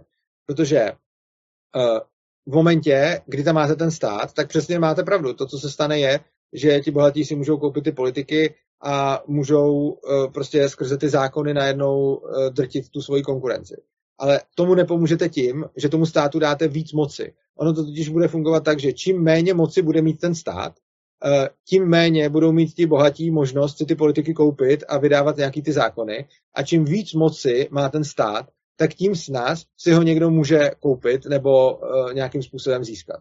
Přičemž je pravda, že když potom už dáte jako hodně tvrdý jako centrální řízení a uděláte už nějaký hodně vysoký stupeň jako totality nebo diktatury nebo něčeho takového, tak potom pravda už nemusí nutně rozhodovat jako největší faktor toho, kdo ovládne ty peníze, ale můžou tam rozhodovat konexe, rodinný vazby, nějaká schopnost pohybovat se v tom prostředí toho politbyra a podobně. A tahle ta schopnost vám potom dá dost možná ještě víc peněz než peníze. Teda víc moci, než když máte ty peníze. Nicméně v momentě, kdy máte teď, když budete mít silný stát a nějaký prostředí, který jako nazýváme jakýmsi takým s kapitalismem, co tady máme teď, on to je nějaký mix socialismu a kapitalismu, protože do obrovské míry to zasahuje stát, ale zároveň tady máme i do nějaké míry ten volný trh. Takže čím silnější tady teď uděláte stát, tím víc umožníte lidem, jako je Babiš a podobně, aby skrz ten stát získali další moc. Čím méně moci centralizujete do toho státu, tím složitější pozice bude pro ty bohatý si ten stát zaplatit, koupit a ovládnout. A potom samozřejmě souhlasím s tím, že ti bohatí se budou snažit ten stát budou se ho snažit posilovat, protože v něm budou mít tu moc. A je to přesně ale pak na úkor těch chudejch, kdy vlastně stát je, a z toho důvodu, já vlastně stát, jako mimo jiné i z toho důvodu stát jako hodně kritizuju, kdy stát je vlastně organizace, kterou můžou používat bohatí proti chudým. Tak, jestli můžu od konce. Představme si situaci, že by neexistoval stát. Já teď nechci, jako nebudu jedovatý a nebudu mluvit o tom, že by tím také zcela zmizelo soukromé vlastnictví. Ale představme si, že by byla teoreticky možná situace. Kdyby existovalo soukromé vlastnictví a neexistovala by stát. Taková už v praxi byla. Takovýhle situace už v praxi nastávaly, takže stát není podmínkou soukromého vlastnictví. Byly konkrétní historické případy bez státu se soukromým vlastnictvím. Já mám za to, že to možné z principu není, logicky, ale že to možné není, ale teď to nechme stranou jako separátní téma. Okay. Tak. Jestliže tedy já vlastním ty kusy zlata a ty fabriky a pole a já nevím co všechno a ti ostatní ne, tak k čemu já potřebuju stát? Já se najmu 100 kontraktorů nebo 1000 nějakých žoldáků, obejdu to, naženu ty všechny lidi do svých domů, aby tam makali, nikdo mi v tom nemůže bránit, protože tam žádný stát není a je to. Takže to není tak, že by bohatí potřebovali stát na to, aby mohli utlačovat chudé. To je jedna věc. Ten stát to spíš komplikuje. Je to chybný model, zaprvé proto, že to, co dělá spousta... Urzo, prosím tě, jako ty tady vždycky mluvíš 10 minut, opakuješ věci a to tě skáčeš, že i když tak si vem papír a dělej si poznámky, nebo já to klidně budu psát a pak ti to připomenu klidně. Máš pravdu, ano, děkuju. Druhá věc. Souhlasím s tím, že v tuto chvíli stát řeší spoustu věcí, které by řešit neměl, že buzeruje lidi tam, kde by buzerovat neměl, že brání inovacím, brání podnikání, mnohdy způsobuje chudobu a tak dále, na tom se asi shodneme. Byť já jsem obecně jako příznivcem většího státu, tak to, že v současné době to na řadě míst je, na tom se shodneme. Ovšem já tvrdím, a v tom se taky teď, jak vidím, shodneme, že do značné míry to tlačí ti bohatí, protože prostě můžou, nebo bohatí, prostě ti vlastníci toho velkého kapitálu, protože to je v jejich zájmu pomocí toho státu také odřít chudé. No ale já tvrdím, jestliže jste ji nechali vyrůst, no tak se nedivte, že oni si ten stát také upravili. A samozřejmě, že nikdy nedokážete ten stát zrušit ani zmenšit, protože by to šlo proti jejich zájmu. A ta chyba se stala tehdy, když jste ji nechali vyrůst. Ve chvíli, kdy vyrůstli, tak už je velice, velice obtížné s tím něco dělat. Samozřejmě jsou nějaké možnosti, to byste asi pokládal za drastické a dramatické, ale v zásadě v normálním běžném světě, v normální běžné legislativě se s tím nic dělat nedá. Je to důsledek toho, že jednou vyrostly. Třetí věc. Mluvilo se tady o tom, a zase měli jsme ten ideální model, jak někdo vyrobí pračku, tu pračku prodá všem lidem, nebo vyrobí, vynalezne pračku, začne ji vyrábět, prodá ji všem lidem, všem se žije o něco lépe a jemu se žije úžasně, protože zlepšil svět a díky němu mohou mít lidé pračku. A zase, tady je zanedbáno to, že, nebo nejsou v tom zahrnuty ty faktory nebo ty prvky v tom omlouvám se, modelu, že začnete vyrábět pračku, dobře, vynaleznete pračku, někdy si ji patentujete a ve chvíli, kdy se ukáže, že to opravdu je něco, co je velké, co by se dopravit milionům lidí, tak přijde někdo, kdo má kapitál, a ten buď toto od vás koupí za slušné peníze, ale zbohatne na tom stejně on, nebo vás prostě zašlápne, nebo si zaplatí nějakou regulaci, která vás ničí, prostě nakonec to stejně vezme on. Nezbohatnete vy jako vynálezce pračky, to je statisticky velmi nepravděpodobné, zbohatne ten, kdo už měl kapitál. A tím se dostáváme k tomu, to se omlouvám, to mi od vás přišlo trochu manipulativní. Vy jste tady říkal, že není úplná jistota, že všichni, kdo byli na začátku bohatí, kdo měli ten velký kapitál, zůstanou bohatí, a že všichni, kdo byli chudí, zůstanou chudí. To je pravda. Ale vy to podáváte takovým způsobem, jako že že to vlastně že vlastně všichni mají stejné šance. Já jsem řekl, že je tam korelace, já jsem řekl přímo, ne, já jsem řekl. Ne, tak jak se tak neměl vyznít, protože já jsem řekl, že je tam korelace, a řekl jsem, ale ty šance, já nesmírně vzácné. Takže jsem řekl manipulativně, ale podsouváte mi něco, co jsem fakt neřekl. Takže tak to se omlouvám, to jenom prostě mi teda můj pocit, ale stejně to chci zdůraznit, že ty případy, kdy nějaký velký balík kapitálu neroste dál a neplodí další kapitál, ty případy jsou statisticky velice vzácné. Stejně jako jsou velice vzácné případy, že někdo vyjde z chudé rodiny a udělá ten vynález a stane se Billem Gatesem. Jo, to můžeme ukazovat jako výkladní skříň, ale pro životy normálních lidí to nemá žádný význam. Jo, no, já bych tomu chtěl, tam jsem přímo ale řekl tohleto, já jsem řekl, že tam je ta korelace a dokonce jsem přímo řekl, že vy jste totiž to jako... Mě tady překvapilo, že vy mě obvinujete z manipulativnosti, když vy jste to napřed řekl, že to je jistota a já jsem potom řekl, že tam je sice větší šance, ale ne jistota a vy jste pak řekl, že jsem řekl, že to neplatí, což se nestalo. Protože já jsem to tak jako četl, nebo tak jsem vám rozuměl, no, že tím chcete říct, že je to vlastně jedno. Tak, jo? Tak... Já jsem dokonce opakovaně říkal, že samozřejmě s větším bohatstvím mám větší šanci si víc vydělat a je to jenom šance a ne jistota. Jsem to dobře pochopil, Urza chtěl poukázat na tu extrémnost, že prostě jsou tady jednotlivý případy a Petr dodal, že to je prostě statisticky bezvýznamný, takže on chtěl poukázat vlastně na ten obecný princip. Neřekl, že to je úplně bezvýznamný, ale takhle, nebudeme se asi, já si nemyslím, že je to úplně bezvýznamný, ale co souhlasím a na čem se asi shodneme je, že prostě když mám víc kapitálu, tak jsem v lepší startovní pozici, než když mám kapitálu míň, což znamená, že mám větší šanci si vydělat, než když mám kapitálu míň. Na tom se asi shodneme a to jsem jako nikdy nerozporoval, jenom bych zase možná asi nesouhlasil s tím, že jsou to jako, že to, co je jiný, je jako bezvýznamný. Jako myslím, že to není bezvýznamný, ale souhlasím, že jako ta šance tam je. Co se týče těch drastických metod, no já bohužel v tomhletom názory pana Hampla znám, když chce různý násilný revoluce a podobně, když vlastně v našem posledním rozhovoru dokonce chtěl zabíjet i mě. A já to fakt jako si vůbec neuvědomuji, že by někdy byla taková situace.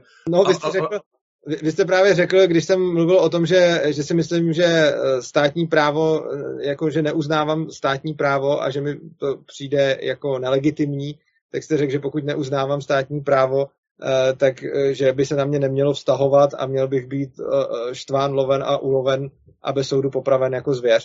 To jste mi napsal na... Ano, já jsem tady v tomhletom odkazal na Locke, který tohleto říká, a to není nic osobního proti vám. Já jsem jenom upozornil na významnou logickou chybu, která je ve vašem myšlení, protože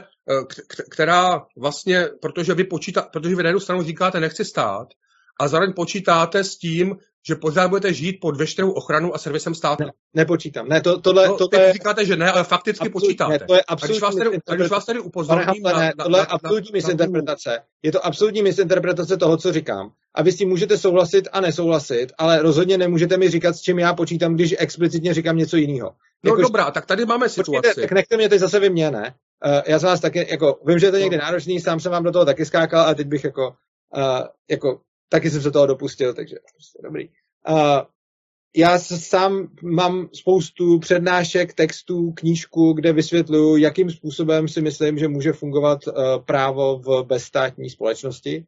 Což znamená, že když odmítám stát, tak to neznamená, že počítám s tím, že budu mít nadále státní ochranu a právo. Počítám s tím, že budu mít nadále bezstátní a decentralizovanou ochranu a právo, o který vy si můžete myslet, co chcete a můžeme se shodovat nebo neshodovat na tom, jestli funguje nebo nefunguje. Ale rozhodně mi nemůžete říct, nebo říct můžete cokoliv, a není to pravda, že sice odmítám stát, ale zároveň pořád počítám s tím, že budu mít státní právní ochranu, protože to tak prostě není. Jo? A ano? Já si myslím, že tady s tím souvisí, ty si totiž chtěl reagovat na Petra s tím v historii, že byl právě, že nebyl stát a existoval soukromý vlastní. To jsem chtěl, ale to... Protože to by byl příklad a já bych to měl doplňující otázku, protože tady z toho by vyplývalo, že vlastně ty bohatí lidi, kteří vlastně mají moc ovládat stát, tak ty tvrdí, že budou mít jako menší pravděpodobnost, že budou ovládat ty decentralizované věci. Přesně tak. To bych chtěla, kdyby se tomu vyjádřil. Jo, k tomu se vyjádřím, ten příklad můžu dát jako... Ono jich je víc, ale myslím si, že ten nejlepší příklad můžou být třeba Spojené státy v období kolonizace, kde reálně se tam pohybovali lidi, nad kterými nebyla žádná státní moc a ty lidi měli soukromé vlastnictví. A jenom tenhle ten příklad jakoby vlastně vyvrací to, že bez státu nelze mít soukromý vlastnictví, protože tam to prostě bylo. Ale ono těch příkladů je vystačí. A to se není pravda. Co není prostě pravda. A já bych rád teda jako asi, dobře. A pak se k tomu vrátíme. Jo, dobře. Opravdu, já jsem chtěl reagovat a zapomněl jsem to. Jak jsem tam do toho skákal? Co to bylo? Pamatujete si to? Počkej, vydám si mikrofon. Řešili jsme výrobu praček, vynález pračky, řešili jsme statistické zbohatnutí a řešili jsme to, jestli by vlastníci kapitálu mohli i beze státu zizotročit. Jo, jasně. Jo, tam jsem říkal, že to byl chybný model. Jo, k tomu jsem chtěl reagovat asi nejvíc. Podle mě to, co jste předvedli, je jako ukázkový chybný model a často to dělají socialisti, že počítají s takovým tím příkladem, kdy ten jeden bude mít to všechno bohatství a bude mocnější než všichni ostatní, což je nereálný, protože to bude rozdělený po nějaký gausovce. Já samozřejmě souhlasím s tím, že tam budou majetkový rozdíly, to určitě, ale nebude to tak, že bude jeden jediný vládce všeho kapitálu, který shrne úplně všechno a ostatní nebudou mít nic.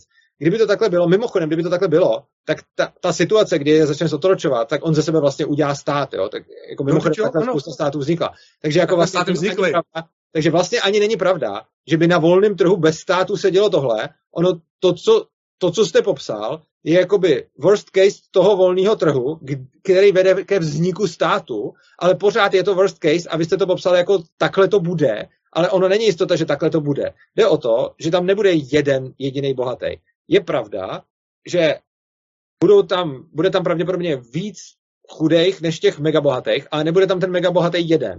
A v momentě, kdy tam těch megabohatých bude víc, tak oni vzájemně se budou nějakým způsobem držet v šachu. A když dáte model jako bude jeden bohatý a ten všechny zotročí, no tak ten jeden bohatý nezotročí všechny, protože tam budou další mocní a další bohatí, který nebude moc zotročit. A i kdyby je zotročil, tak to udělá tak, že si tam založí nějakou státní strukturu. Což znamená, že vlastně vždycky, když máme nějaký ten problém, který vlastně popisujete, který popisujete z toho, co můžou bohatý dělat chudým a podobně, tak ten problém vlastně vždycky spočívá v tom, že tam mám nějakou státní strukturu, ať už strukturu, která tam byla předtím, a ti bohatí ji posilujou a vlastně využívají, nebo zneužívají, nebo prostě používají, a nebo tím, že ten bohatý by teda jako byl najednou tak silný, že by se tam tu státní strukturu vytvořil. Ale to, co já vidím, je, že ten problém je v té státní struktuře a ne v tom, že bohatí lidi chtějí moc, protože bohatí a mocní lidi často budou chtít moc a těžko to nějak změníme. Oproti tomu, když tam to, co můžeme měnit, je jako neustálý oslabování státní struktury, který vždycky, jako kdykoliv bude ta státní struktura slabší, tak ty bohatí budou mít menší prostředek mít k tomu, jak si nějakým způsobem podrobovat ty chudí. A co se týče toho vynálezu té pračky, já jsem nutně netvrdil, že ten, kdo vynalezne, musí být ten, kdo zbohatne, musí být nutně ten vynálezce. Já myslím, že jsem říkal, někdo jako použije ten vynález pračky, protože jako souhlasím s tím, že ne vždycky vynálezce je ten, kdo na tom nejvíc zbohatne, on to může a nemyslím si, že to nutně tak jako být musí, nebo že by mělo, prostě oni na to můžou zbohatnout víc lidí, on na to může zbohatnout, jako může se ten vynálezce spojit s nějakým kapitalistou a můžou potom následně být bohatý oba dva, třeba ten kapitalista víc než ten vynálezce, ale v podstatě jako já bych ani tak neřešil, jestli je jako správný, aby byl bohatý ten, kdo to vynalez, nebo ten, kdo to zobchodoval, protože si nemyslím, že, jako já vím, že je taková ta, jako, a zejména u socialistů takový to, že vynalez to je to hezký a to dobrý a zobchodovat to je takový to nižší a to horší. Já si myslím, že jako je důležitý obojí a že prostě ten, kdo vynalezne pračku nebo ledničku nebo něco takového, tak si určitě zaslouží spoustu jako kredit za to, že to udělal. Ale úplně stejně tak ten, komu se povede tu pračku prostě dostat jako do každé rodiny, protože že je někde vynaleznutá nějaká pračka, mě je k prdu, pokud potom si ji nemůžu chodit do obchodu kupovat. Takže myslím si, že oba dva na tom mají velkou zásluhu a že oba dva jsou vlastně jako důležitý pro lidstvo. A jeden bez druhého by potom tomu lidstvu nepřispěli. Když bude vynálezce pračky, který není obchodně zdatný a není schopný to prodat a není schopný prostě, ani by ho to nebavilo a tak dále, tak prostě on by mohl vynálezt pračku, ale bylo by to k ničemu, dokud se toho nechopí někdo, kdo tu pračku vyrobí prostě kdo jich vyrobí prostě miliony kusů a dodá je těm lidem. A zase ten, kdo umí vyrobit miliony kusů z pračky a zorganizovat ty lidi, tak zase by to bylo k ničemu, kdyby ji někdo nevynalez. Takže si myslím, že je v pohodě, aby oba dva ty lidi jako existovali a neřeším moc, jak moc si mezi sebou tihleti dva budou dělit zisk. To, co pro mě je důležité, že výsledkem toho modelu je, že asi nikdo z nich na tom úplně neschudne a výsledek je, že ty lidi budou mít ty pračky. Jo? Takže, ale jako souhlasím s tím, že to není tak, ani neříkám, že jako vynálezce vždycky schrábne všechny ty peníze, ale já si ani nemyslím, že by to tak nutně být muselo. Prostě důležitý je, pokud vynálezce si polepší, producent si polepší a lidi budou mít pračky. Dobrá. Mě bych i těm pračkám nějakou výhradu, ale budu se dát těm jiným věcem, které jsou podstatnější. Jedna, Divoký západ. Připomínám, že Divoký západ fungoval tak, že když lidé obsadili nějaké další území nebo se někam nastěhovali, tak jako první věc zvolili si šerifa a zavedli pozemkovou knihu. Mm-hmm. Protože můj pozemek se stává mým vlastnictvím, až ve chvíli, kdy je zapsán ve státní pozemkové knize. Ne, to nebyl státní, pozor. To nebyl stát. To byl decentral, jako ty šerifové byli volení dobrovolně, byli placeni dobrovolně a celý tohle nebylo státní zřízení, nad tím nebyl žádný stát, to bylo ukázkový způsob vznikání práva decentralizovaného od spoda. Ne. Ani na tom Divokém západě si nemohla svoje, jako ta jedna vesnice, vyhlásit svoje zákony, platili nějaké zákony toho státu, na jehož území to bylo. Ne, tohle když měli tam například někoho popravit, tak ho nemohli popravit podle svého a museli tam pozvat soudce, který to odsoudil podle státního práva. A ta pozemková kniha měla význam jenom, protože se odvolávala na stát. Nikoliv jenom, že se dohodla ta parta lidí. Právo, protože pochopitelně bez toho by jiná parta lidí mohla udělat jinou pozemkovou knihu, aby se hádat o ty pozemky do nekonečna. Ale práva, takže to byla jedna, která byla oficiální, respektovaná státem. A tam stát nebyl. Vy říkáte práva samozřejmě, stát, že byl. Neexistoval tam stát. Samozřejmě, že ano. Jak se ten stát jmenoval? Byli tam prezidenti, guvernéři, všechno. Já mluvím o osidlování Spojených států, nikoliv o tom, když tam potom vyhlásili stát. Já mluvím o době kolonizace. A vy mluvíte o době, která byla 100 let potom. Já vůbec netvrdím, že tam byla 100 let potom jiná doba, ale to, co já mluvím je, že já dávám historický příklad toho, jak fungovalo soukromé vlastnictví bez státu. A to, že někde jinde existovalo se státem o 100 let později, je sice pravda, ale o tom se vůbec nebavím. Já se bavím o té době, kdy tam stát... Od té první minuty tam byla kolonie, to znamená něco jako městský stát. Nikdy to nebylo tak, že by tam byli nezávislí lidé. To není pravda, tam byli nezávislí lidé, protože z té kolonie mohl kdokoliv kamkoliv odejít a nebylo... Ale pokud je nějaké vlastnictví, tak se odkazoval na zákony té kolonie. Šerifové byli placeni dobrovolně, ale... Tam nebyla třeba povinná daň. Jako když povinnou daň zavedli až někdy, prostě to už tam vlastně stát americký tam fungoval ještě dávno dřív, než tam zavedli daň. Což znamená, že tady ani neměli daně. Tam si to platili dobrovolně. A sorry, v momentě, kdy mám skupinu lidí, ve který dobrovolně někteří z dobrovolníků delegujou svoji bezpečnost na někoho, komu dobrovolně platí a vybírají na to peníze a platit nemusejí, tak tohle není stát. To je ukázkový volnotržní právo. Protože potom to, co vy vlastně děláte, je, že podobně jako jste u té ekonomie řekl, hele, tohle je ekonomie a to je špatně, přitom to vůbec ani nebyla, tak teďkon u práva děláte to, že jako to, co já dělám, je, že dělím právo na státní centralizovaný a policentrický decentralizovaný. A jsem zastánce toho policentrického. A to, co vy říkáte, je, že kde je právo, tam je stát. Takže vy vlastně naprosto ukázkový příklad decentralizovaného práva, kde není státní moc, kde není centrální donucení a kde dojde k čistě dobrovolnému jako kontraktuálnímu vzniku práva, tak to nazvete státem. Pokud vy teda čemukoliv, kde je právo, říkáte stát, pak OK, je to jako vaše názvosloví. Ale já tohleto názvosloví nepoužívám a pak teda nemůžete moje věty interpretovat skrze to, dobrá, jak to nazýváte vy. Pak tedy nechme stranou slovo stát, aby někoho nepopuzovalo, ale v Americe v každém případě od začátku byla struktura, která vyhlašovala zákony a která je násilím vymáhala a šla až tak daleko, že vykonávala tresty smrti, pokud někdo ty zákony nechtěl respektovat. A můžeme tuhletu strukturu nazývat jakkoliv, můžeme nazývat, že je to nestát, dobře, tak byl tady nestát. A na tenhle ten nestát se odkazovalo soukromé vlastnictví. Jo, bez takové fungující struktury nemůže soukromé vlastnictví. Ale já nemluvím, za prvý i tak může. Jo? Za prvý i bez takové struktury může fungovat soukromé vlastnictví. Protože když se podíváme například, kde ta struktura není, řekněme, že někdo tu osadu opustil a byl to prostě týpek na koni, který měl revolver, koně, oblečení a pušku a něco a teď jel někam do divočiny. Tak ten týpek měl soukromý vlastnictví, vlastnil toho koně, vlastnil ten revolver, vlastnil tu pušku, vlastnil to oblečení. Neměl nad sebou v tu chvíli žádný stát, neměl nad sebou v tu chvíli žádný zákon a to svoje soukromý vlastnictví si hájil těma zbraněma. Čili, jako, čili tady máte jako konkrétní příklad toho, jak můžete mít... No moment, ale to je model, který taky znamená, ale pozor, že sice ano, v tu chvíli držím toho koně a tu pušku, ale každý mě může zabít, ale každý mi to může sebrat, aniž by tím porušil nějaký zákon. Ale to může každý mě dokonce může odvést do otroctví, aniž by tím porušil nějaký zákon. A naopak já můžu odvést do otroctví kohokoliv. Ne, pozor. Dvě důležité věci.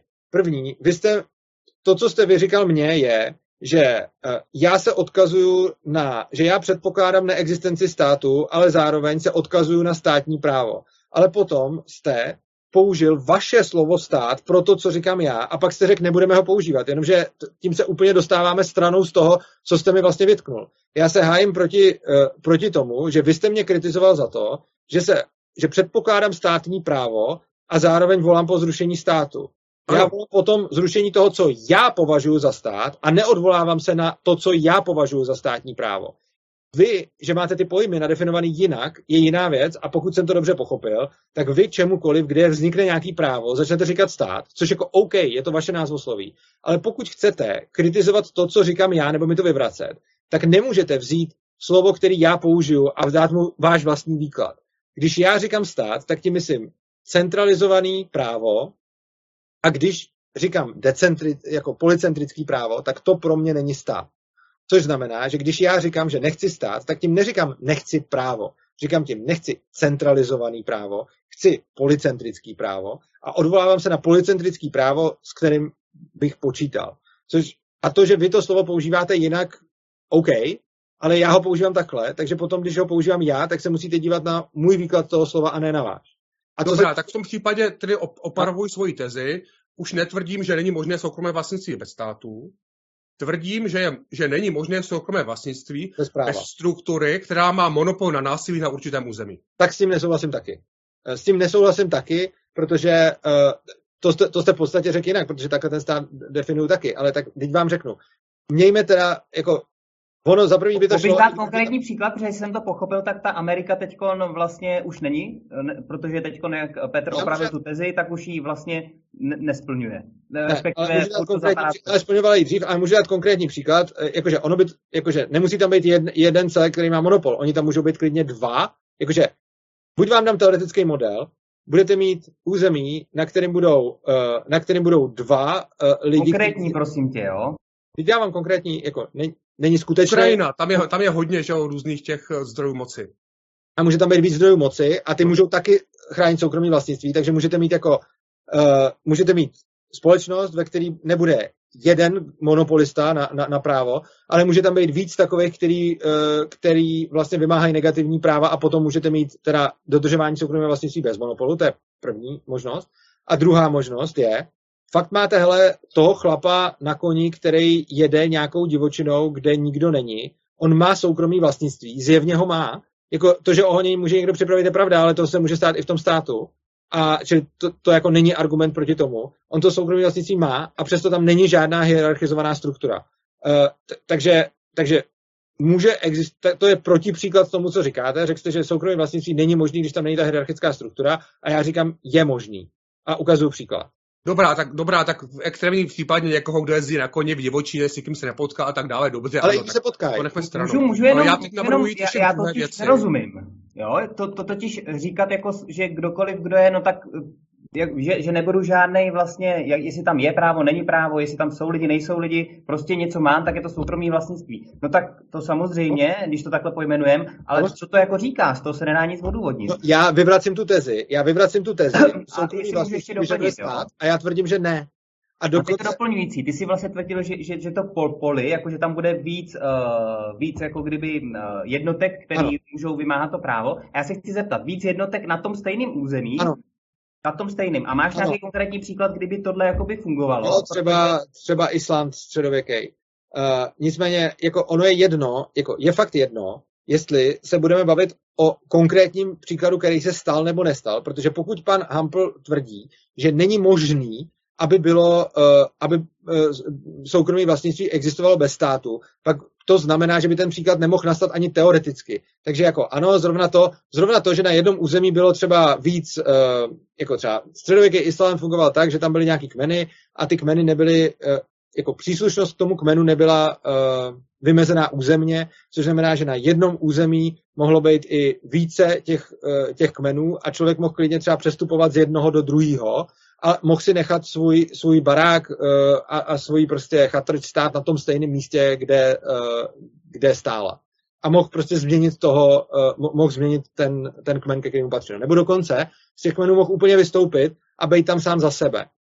Tam bylo soukromé vlastnictví a nebyl tam jeden monopolista na násilí. A je to další příklad prostě. Takže není pravda, že by k tomu, aby bylo soukromé vlastnictví, musel být jeden monopol na násilí, nebo by tam musel být stát. To, co je potřeba k soukromému vlastnictví, je, aby bylo respektováno, což může být respektováno i teoreticky centralizovaně, ale ne úplně, protože ten centralizovaný stát ho skoro vždycky nerespektuje a je velkým zdrojem jako právě jeho upírání, ale taky může vzniknout decentralizovaně a můžeme mít decentralizovanou společnost, ve které máme soukromé vlastnictví. Tak, já bych nechal té stranu centralizovaný stát, protože máme taky příklad třeba městských států, což asi byste uznal jako stát a že to není typická centralizovaná struktura. Ale chtěl jsem ještě se vrátit k tomu šumpeterovskému myšlení, které říká, jestliže tedy necháme některé zvyšovat svoje bohatství neomezeně, oni s tím bohatstvím také budou zvyšovat pochopitelně politickou moc a ať už změní podobu státu, nebo to udělají bez státu, prostě zmocní se životů těch ostatních, zotročují si je. To bez státu nejde, když jsme se to shodli. Váš protiargument byl, že ono jich bylo víc a navzájem by se hlídali. Mluvili jste o té Gaussově křivce, to je samozřejmě naprostá blbost, to si myslím, že tím se snad ani nemusíme zabývat, ale protože to je, no prostě, to by znamenalo, jako, že zůstane maximum lidí se středním majetkem a je bude jenom pár těch bohatých, to jsme si asi určitě, tohle nikdo netvrdí, že by se mohlo stát, a to i proti tomu šumpeterovské logice, i proti logice kapitálu, ale že by bylo několik vlastníků, jako řekněme, vedle toho jednoho Babiše, že byl nějaký Bakala a nějaký, já nevím kdo, a teď 6, 7, 10, 12 těch velkých kluků. A nebo třeba 100, nebo já nevím kolik, že jo? Dobře, klidně 100. Tak ono konec konců takovéhle situace historicky taky známe, když se nějaká říše hroutila, stát mizel, že těch 100 bojarů nebo oligarchů si tu zemi mezi sebe rozdělili, to znamená, každý zotročil lidi na určitém území a pak se nějak dohodli a vytvářeli nějaké aliance nebo spolu vedli války. Rozhodně to nebylo z hlediska těch zotročených lidí žádná zvláštní velká úleva. Kromě toho, pokud bychom se drželi logiky kapitálu, tak platí, že větší kapitál roste rychleji, to znamená ten, kdo je o kousek větší než ti ostatní, ten by se nakonec stal úplně největším a sežral by i ty taky veliké, ale o něco menší. Pozor, tam děláte velkou ekologickou chybu v tom. Nicméně i bez toho, i rozdělení toho velkého bohatství, toho celého světa mezi těch 5, 10 nebo i třeba 100 lidí, jak si nějak neulehčuje situaci těch dole. Já bych můžu, Urzo, než zareaguješ, jenom já tady k tomu tématu mám doplňující otázku taky, protože jsem pochopil, že, nebo ty si tvrdil, že vlastně ty bohatí se vzájemně budou držet v šachu, a když tam nebude ten stát, a já se chci jako zeptat, proč se jako vzájemně nedrží v šachu, když tam ten stát je. Já furt si myslím, že je jako dost složitější jako přetlačit stát, což je prostě nějaký nástroj, a když se vzájemně drží v šachu. Takže když vlastně tam je stát, tak mají nepřítele, třeba se v šachu nedrží, nebo jak se to drží v šachu i teď? Teď tam není jeden, který by požral ty všechny, že jo? I teď to vidí, jako oni se budou držet v šachu se státem i bez státu. A když se teď podíváš na ty bohatý, tak tam není jeden, který by pozval všechny. Je tady mnoho různých jako center bohatství, což znamená, že žádný z nich nesežere ty ostatní. Tohle teď neřešíme, teď řešíme to, že ty říkáš, že se budou držet v šachu a proto nebudou ovlivňovat ty pravidla. Co? Teď přeci vidíme velice rychlou koncentraci kapitálu. To znamená, že střední přicházejí o svoje majetky a vedou si je. Já se zapomenu na to všechno, tak... Dobře. První věc jsme městský státy. To, že jste dal příklad městských států, já neříkám, že neexistujou, existujou, ale my jsme se bavili o tom, že vaše tvrzení bylo, že bez státu nemůže existovat soukromé vlastnictví. Ano, to pořád tvrdím. Takže se nebavme o tom, kde existuje se státama, protože já neříkám, že nemůže existovat se státama, já říkám, že může existovat bez státu a to, že tam dáváte příklady toho, kde existoval se státama, to nijak nepodporuje to vaše tvrzení, protože jestliže tvrdíte, že nemůže fungovat bez státu, tak byste musel vyvrátit ty příklady, které jsem dal já, kdy to fungovalo bez státu. A mimochodem, říkáte teď, že to pořád tvrdíte, ale už před chvílí, to je pro mě trochu matoucí, že prostě něco uznáte. No promiňte, tvrdím, že nemůže existovat soukromé vlastnictví bez struktury, která má na určitém území monopol na legální násilí. Jste třeba uznal a mě to trošku, jako, předtím jste třeba uznal, já jsem vám dal jeden příklad, na který jste řekl, ano, tam může fungovat soukromý vlastnictví bez státu, byl to ten týpek. Ten totálně osamělý člověk, který není v žádné interakci s žádným jiným člověkem. Ano, ale právě, Urzo, jestli můžu, tak jak já tady to chápu je, že to soukromý vlastnictví, jak ho chápe pan Hampl, nebo Petr, a jak ho říkáš ty s tím kovbojem, že jsou to dva úplně naprosto rozdílné pojmy. Ale ne, prostě je to, jako prostě to jako mě na tom trošičku přijde jako divný na té diskuzi, že se shodneme na teda já dám jeden příklad, dal jsem ten nejextrémnější, ve kterém je to jasný, ono je samozřejmě mnohem víc. Protože žádný jiný není, v reálném životě nemůže nic takového existovat. Ta podmínka není, že tam bude sám. Oni tam klidně můžou být dva, oni tam můžou být i tři, ono jich tam může být i víc a nepotřebují monopol. A i jsem ukazoval příklad toho Islandu, kde jich bylo ještě víc a nepotřebovali na to monopol na násilí. Takže prostě, když ukážu jeden příklad, na kterým to funguje, tak tím vyvracím tu vaší tezi. A pokud vy ten příklad uznáte, tak já už nemám potřebu ukazovat další příklady, protože předpokládám, že jste tím, že jste uznal protipříklad vaší tezi, že uznáváte, že ta teze teda není obecně platná.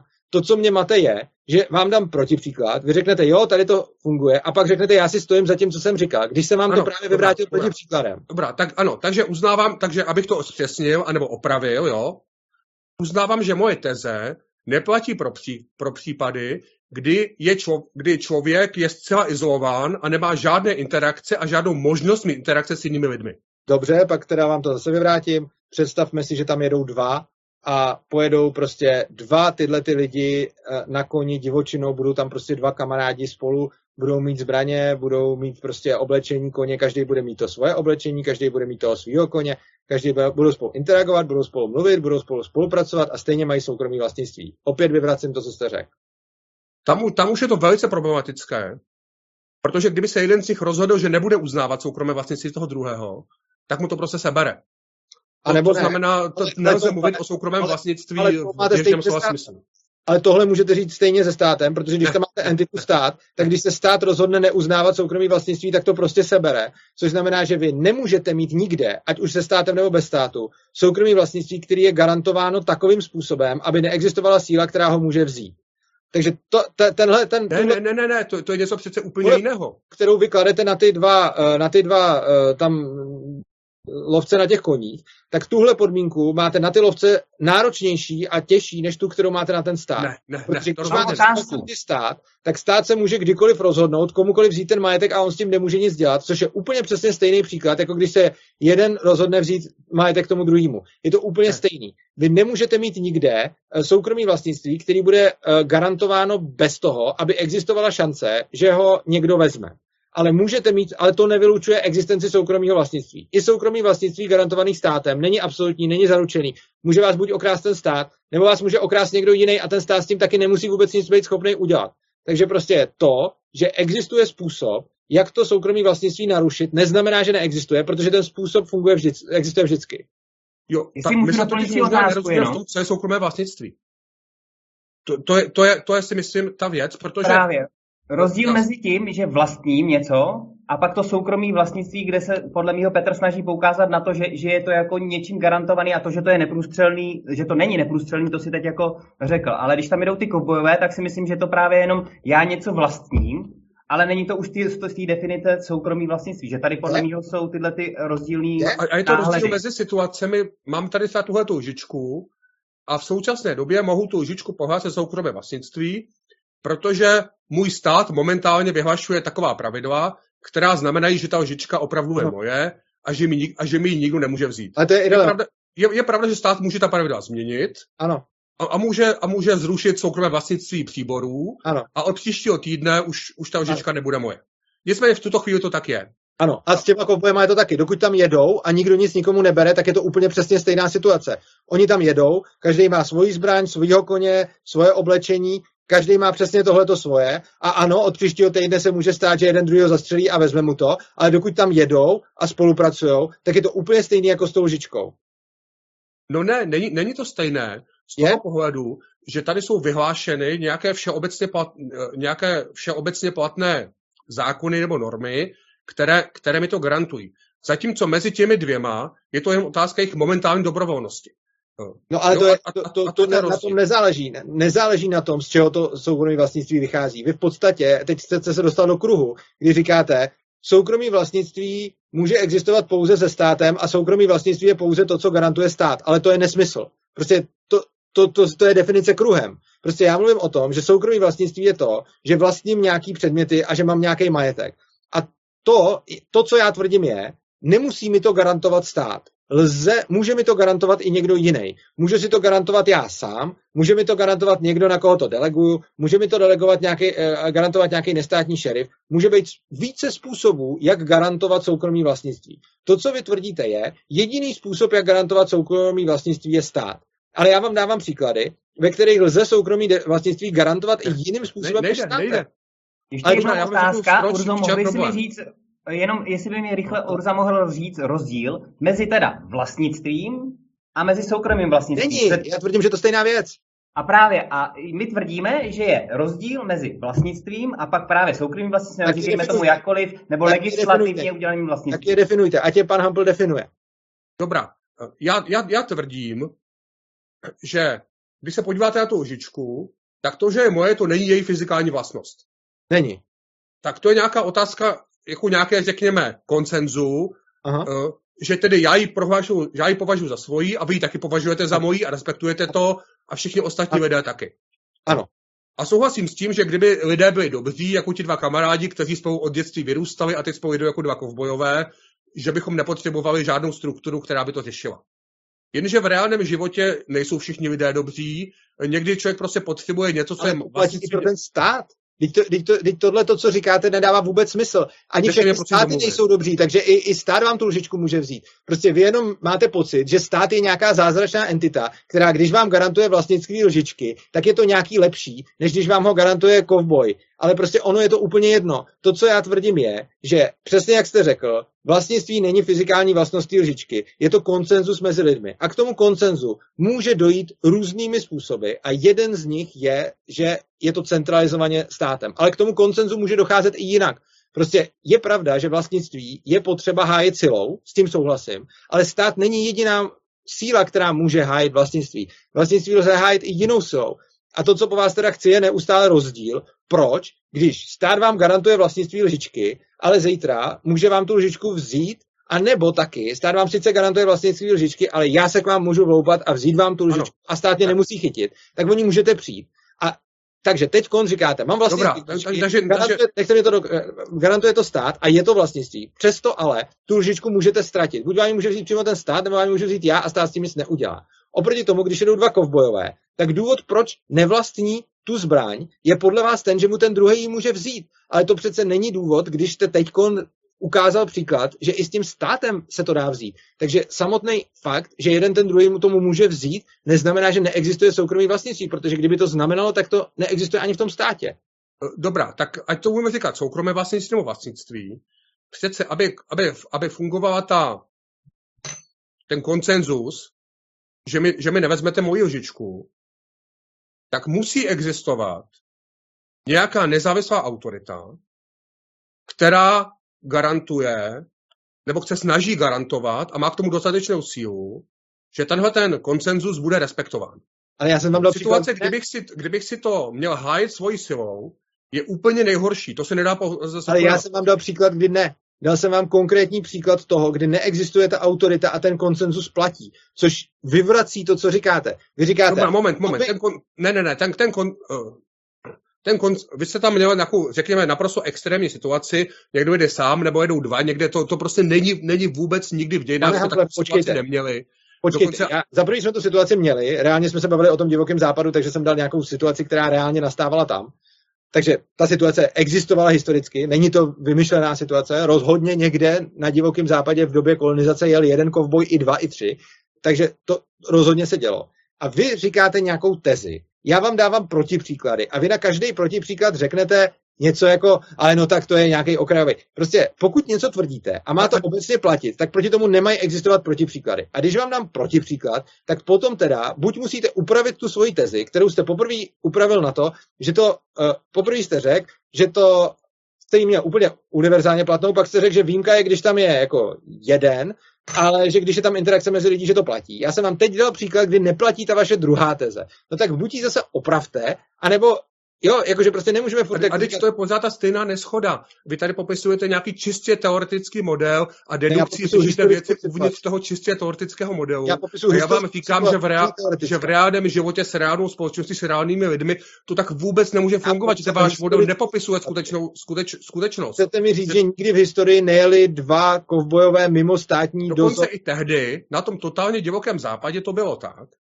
že kdyby ten kovboj někam odjel, teď by tam byl prostě, já nevím, týden někde pryč, tak by zmizel a někdo jiný přijel do města na jeho koni a tam by se poznalo, že to jeho kůň, tak by oběsili toho, kdo přijel na jeho koni. No tak takhle asi úplně ne zase. Protože by ho, no dobře, tak kdyby se o něm zjistilo, kdyby ho našli někde zastřeleného a pak by přijel někdo na jeho koni, tak by toho někoho jiného pověsili. A bylo to úplně normální. To znamená, že i tam fungoval ten monopol na násilí, ale tam nebyl samozřejmě velice nedokonalé, protože tam v těch horách a lesích to se nedá uplatňovat moc dobře, ale i tam fungoval ten monopol na násilí, který garantoval to, že věci patří k určitým lidem. Bez toho to nejde, protože kdybychom vzali tu jinou možnost, že si to člověk hájí sám. To jsem neřekl. Já vám řeknu, k čemu by to nutně muselo vést, a to je v rámci vašeho teoretického modelu. Já neříkám, chápete, že mě pořád stromenujete. Ano, teď mám otázku na Petra.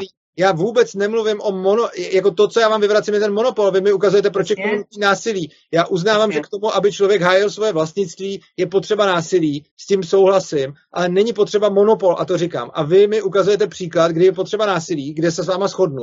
A potom mě stromenujete, že říkáte, že si to každý, že říkám, že každý to musí hájit sám, což taky neříkám. A další příklad může být klidně ten Island, kde prostě nebyl územní monopol na násilí a přesto tam fungovalo soukromí vlastnictví bez územního monopolu na násilí. Prostě... Já se zeptám teďkon Petra, protože podle mýho je rozdíl, jestli tam je jako jeden monopol, nebo těch subjektů je tam víc, protože principiálně si myslím, že to je úplně jedno, že nám jde o ten princip, že tam je nějaká jedna nebo více struktur, který právě to hlídají a vymáhají. To je ten důležitý princip. To je velice jednoduché. Pokud by těch struktur bylo víc, tak dříve či později se vyskytne situace, kdy ta lžička podle názoru jedné struktury bude moje a podle názoru druhé struktury bude pana Urzy a bude se tam muset vyřešit násilí mezi těma dvěma strukturami. Ale já myslím, že znám dějiny islámu, tak jsem nikdy neslyšel tady o tom, co on říká, ale islám. Já se o to nechci hádat, protože to možná nemám dostudováno. Ne islámu, Islandu. Do Islandu, promiňte, tak aha, tak to jo. Tak to hodiny Islandu už neznám vůbec, ano. Tak. Jo, tak ale to, co jste teď řekl, zase vyvrací tu vaší tezi, protože za první není jediná možnost, že by se to řešilo násilím, protože když budou ty dvě struktury a jedna si bude myslet, že ta žička je jednoho a druhá, že je druhého, tak je falešné dilema, že řeknete, že se to automaticky musí řešit násilím. No, nemusí. Násilí je jedno z řešení, ale zdaleka ne jediné. Ale už ten samotný fakt, že připouštíte, že by taková situace mohla nastat, popírá tu vaší tezi, že potřebujete ten monopol k tomu, aby bylo soukromí vlastnictví. Protože ano, teoreticky, i když připustím, že by se to řešilo násilím, tak pokud budete mít dvě struktury, které budou nějakým způsobem hájit jako majetky, tak už tam není monopol, protože jsou dvě, a máte tam nějakým způsobem hájený násilí, hájený vlastnictví. Byť se samozřejmě může stát, že v některých případech to bude nejasný, ale to se vám může stát i v případě státu, protože já když teď k vám jako vlezu a tu lžičku vám jako ukradnu a uteču a budu dost šikovnej, tak ani ten stát s tím nic neudělá. Což znamená, že vy sám vlastně tím, že připouštíte možnost, že by tam bylo víc těch struktur, tak uznáváte, že není potřeba monopol na násilí k tomu, aby se uznávalo vlastnictví. A to je to, co říkám celou dobu. Já neříkám, že vlastnictví si uhájíte bez použití násilí. To bychom skutečně museli mít ten svět těch ideálních hodných lidí, který nebudou nic dělat, pak byste teoreticky uhájil monopol vlastnictví bez násilí, ale to já netvrdím. Já tvrdím, že na to, abyste uhájil vlastnictví, nepotřebujete nutně monopol, můžete mít těch garantů toho vlastnictví klidně i víc. A to je celý, co říkám. Popravdě řečeno, neumím si to představit a pokud vím, kromě toho Islandu, který neznám, tak nikdy v dějinách by to nebylo, protože logicky by se okamžitě dostaly ty struktury do konfliktu a popravdě k čemu je vlastnictví, které je, k čemu mi ta lžička je, když, jako aby podle jedné struktury byla moje, pokud tady budou existovat nějaké 4 další struktury, podle kterých nebude moje, takže já budu žít neustále v nejistotě, kdo mi to sebere, nesebere. Máte dneska máte soudce, který... Ne, není to tak. Reálně je to tak, že nevstávám, rozumíte, nebudím se každé ráno se strachem, že mě někdo sebere můj dům. Tak ne, věřte mi, že ne, nebojím se. Nebojím se ani o svoje auto. Reálně to, že žijete v iluzi, že se vám to dneska nemůže stát, neznamená, že nemůže, protože v dnešním státu máte různý soudce, který můžou spor o konkrétní majetek rozhodnout různě, což znamená, že ani v dnešním státu nemáte garantováno, že vždycky víte, jak ten garant toho vlastnictví rozhodne a jestli vám tu lžičku přizná nebo nepřizná. Když já vám tu lžičku ukradnu a vy budete tvrdit, že se vám ji ukradl, tak nevíte, který soudce jak rozhodne a máte tady více soudců, z nichž jeden může říct to a druhý může říct ono. Něco takového se může stát i ve státu a proto vám ano, může. To, že si neumíte představit něco, neznamená, že to neexistuje. Vaše tvrzení bylo, že soukromí vlastnictví nemůže existovat ve státu. Pokud byste rovnou řekl větu, neumím si představit, jak by mohlo soukromí vlastnictví fungovat bez státu, neřeknu ani popel. Ale to je úplně jiný tvrzení než to, když řeknete, že to tak být nemůže. No ne, tak teď už jsme se posunuli k tomu, že ne bez státu, ale bez organizace, která má monopol na násilí a tak. Ne, to je to samé, já říkám bez monopolu. Ano. Ale to je to samé, protože já tvrdím, že nepotřebujete monopol, že jich tam můžete mít víc. A to, že si to neumíte představit, je... Chápu, ale prostě kdybyste řekl větu, neumím si představit soukromí vlastnictví bez monopolu na násilí, neprotestuju. Vy ale říkáte větu, soukromí vlastnictví nemůže existovat bez monopolu na násilí a já vám uvádím minimálně příklad jedné společnosti, kde to tak bylo. A dobře, tak nejsem schopen se hádat o starý Island. Dobře, ale... tak abych to ještě zpřesnil, tvrdím, že v Evropě 21. století nemůže existovat vlastnictví bez toho, že by bylo garantováno strukturu, která má monopol na násilí na určitém území. Protože to sjednotilo, ale když se podíváme na to principiálně... Já to příklad zase. Principiálně je podle mého jedno, jestli tam je ten monopol, nebo je tam vícero subjektů. Princip je důležitý ten, že tam jsou nějaký pravidla a dohody a kdo to potom vymáhá, jestli vícero nebo jeden, nebo jestli tam je těch struktur víc, tak to já chápu, že to je vlastně to, co mi říká, nebo definuje to soukromí vlastnictví. Když tam tohle není, tak podle mýho, nebo já právě používám ten pojem jenom vlastnictví, ale můžeme si to klidně předefinovat, jak chceme.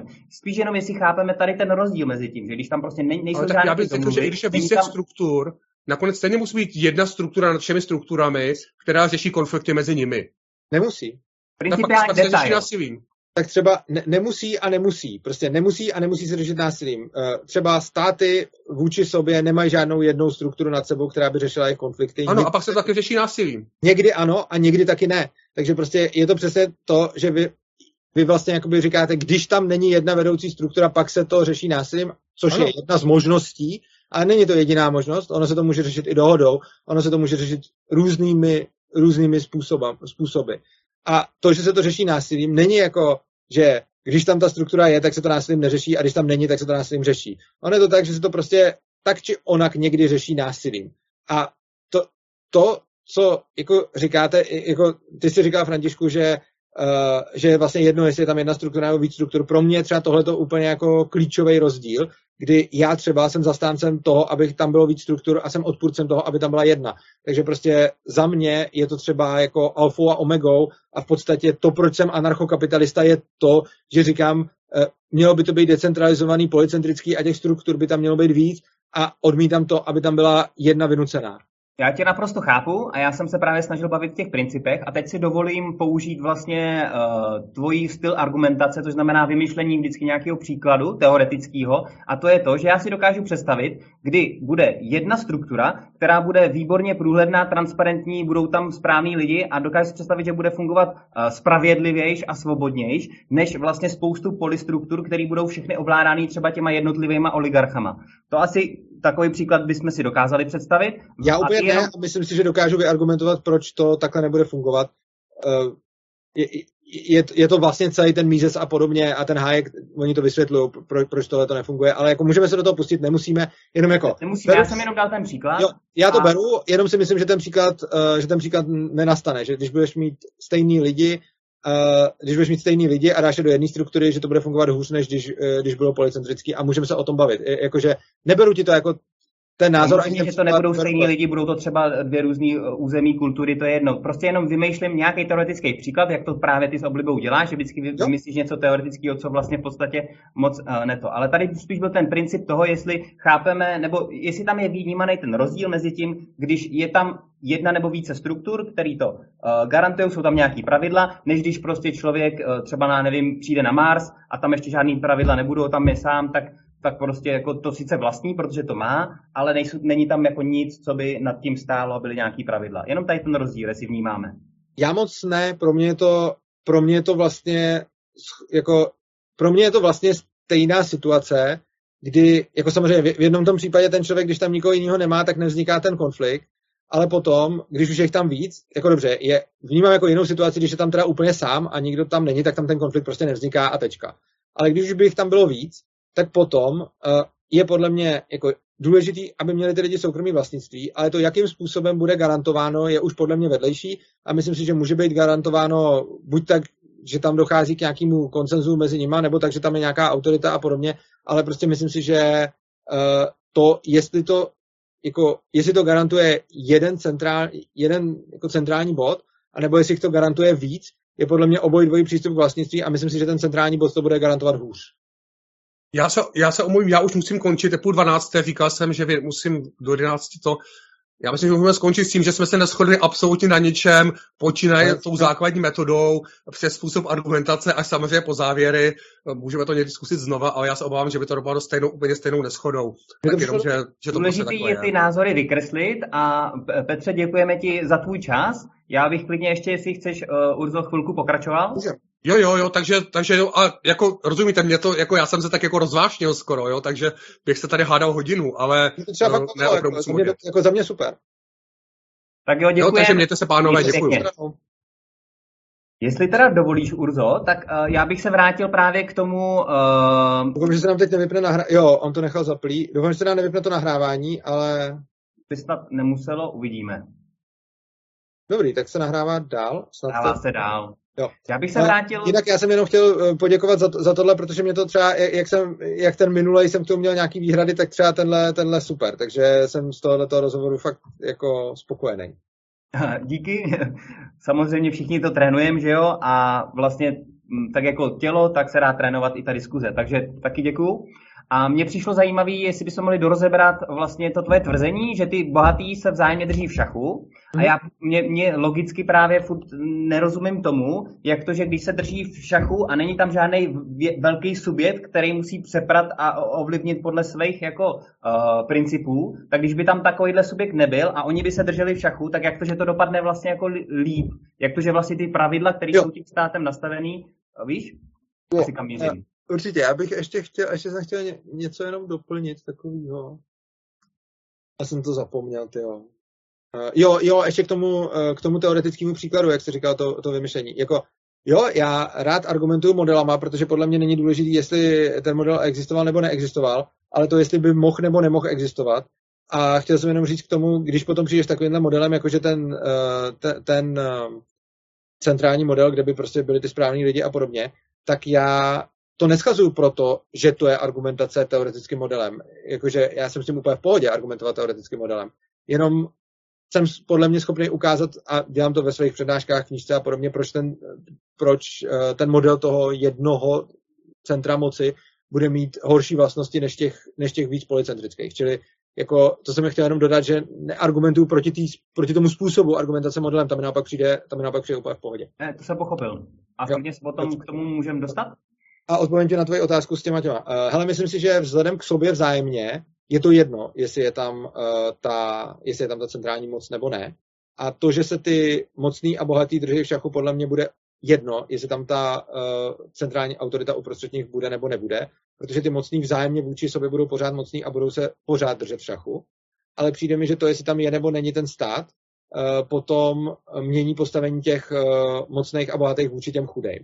Což znamená, že řekněme, že budeme mít jako hodně zjednodušeně, a ono to také nebude. A řekněme, že budeme mít 100 nějakých mocných a bohatých a potom budeme mít nějaký prostě miliony, no ono to také není, ale prostě nějaký počet bohatých a mocných a nějaký prostě chudší. To, že se ty nejmocnější a nejbohatší budou držet v šachu, se podle mě bude dít, ať už tam bude nebo nebude stát, a ta jejich pozice vůči sobě bude víceméně stejná. Ale v momentě, kdy tam bude stát, tak mi přijde, že mají o nástroj navíc proti těm chudým, a ti chudí můžou být právě pak bití tím státem a ti bohatí vůči sobě na tom budou stejně. Dává to smysl, co jsem řekl, nebo ne? Já ti rozumím, akorát s tím nesouhlasím, nebo furt to tam jako nevidím, takže ty si říkal, že mají o nástroj navíc. A teď jsme se bavili, že vlastně ten stát, minimálně třeba v těch 90kách, takže byl vlastně o dost líp nastavený, než je nastavený teď, a shodli jsme se, že vlastně na to mají vliv ty bohatí, který vlastně ho postupně mění.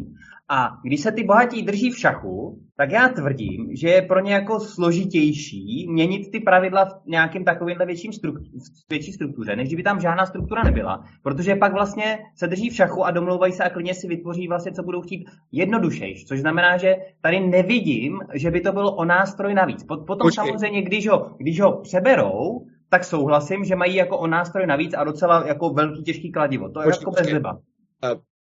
Podle mě tam se spletou dohromady dvě věci. Že se drží v šachu, říkám, oni vůči sobě, ale ne vůči těm chudým. Oni se vůči sobě drží vzájemně v šachu. Já to taky tak myslím. Jo. No ale potom mi teda nedává smysl to, co jsi řekl, protože to, že se drží v šachu a že to budou dělat se státem i bez státu, je přece úplně irelevantní k tomu tvrzení, jak můžou stát používat proti těm chudým, ne? Takže vůbec nechápu, proč vlastně řešíme to, že se drží v šachu, protože mi přijde, že to bude se státem i bez státu stejný a že to jediné, o čem se můžeme bavit, je, jakým způsobem bohatí používají stát proti chudým, ale to držení v šachu tam vůbec nevím, jak s tím souvisí. Protože vlastně to držení v šachu byl tvůj argument proti tomu, že to zbohatnutí, ty lidi budou čím dál tím víc zbohatnout a potom si měnit pravidla podle svýho. Což znamená i třeba toho volného trhu, i kdyby tam stát nebyl, takže si můžou měnit pravidla podle svýho. A na to, jenom abych to dořekl, na to ty, tak jak jsem to pochopil, řekl, že vlastně, ale oni se budou držet v šachu, takže tohle se dít nebude. Ne, můj argument, on to byl můj argument, ale ne proti tomuhle. Můj argument, že se budou držet v šachu, je proti tomu, že pan Hampl přišel s modelem, kdy jeden bude vládnout úplně všem. A na to jsem řekl, že je to nepravděpodobný, nebo jako může se to teoreticky stát, ale prostě daleko spíš tam nebude jeden mocnej a všichni chudí, ale bude tam několik mocných, který se budou vzájemně držet v šachu. A to ale není argument proti tomu, co jsi teď říkal. To je argument proti něčemu jinému. Super, tak tady s tím jako já souhlasím, já si taky myslím, že jako do jednoho člověka jako takového je to samozřejmě nesmysl, možná jednoho subjektu, dejme tomu, ale že jich bude vždycky víc, takže tady to teď opustme. A pokud je tam teda vícero subjektů, které jsou v nějaký dobluvě a bohatnou. Aha. A jak jako ty tvrdíš, že vlastně si nebudou měnit ty pravidla toho, co se vlastně ve světě děje, přizpůsobovat vlastně sebe, aby ještě víc bohatli a dělali si to, jak chtějí. To oni ale budou. Oni budou a budou se toto snažit v každém případě, akorát, že tvrdím, že když tam mají stát, tak jim to bude líp. Já můžu dát nějaký konkrétní příklady prostě, i toho, co se teď děje, nemusím ani vymýšlet nějaký teoretický model. Super, pojďme prostě do ní. Když máme nějakého politika, který vytváří regulaci v nějakém odvětví, jakýmkoliv, třeba v výrobě aut nebo prostě čemkoliv, tak prostě. Když mám malé firmy, tak ta malá firma si nemůže toho politika nějak koupit nebo podplatit, nebo si u něj zaplatit zákon nebo tu regulaci. Ta velká jo. Ta velká firma si může koupit politika, může lobovat, může si prolobovat nějaký konkrétní zákon, kterým potlačí konkurenci, například. Nebo, to je jako jeden způsob. Nebo řekněme, že ten politik bude fakt... Co kdybych vždycky zareagoval na ten jeden příklad, aby jsme to měli... Jak mám víc, ale dobře. Teď, jak jsi říkal, že jo, ta malá firma, tak si nemůže protlačit tu regulaci. A teď vezmeme příklad, kdy neexistuje stát. Aha. Tím pádem ta velká firma si může vlastně vytvořit cokoliv, protože ta malá firma není nijak bráněná, nemá nikoho.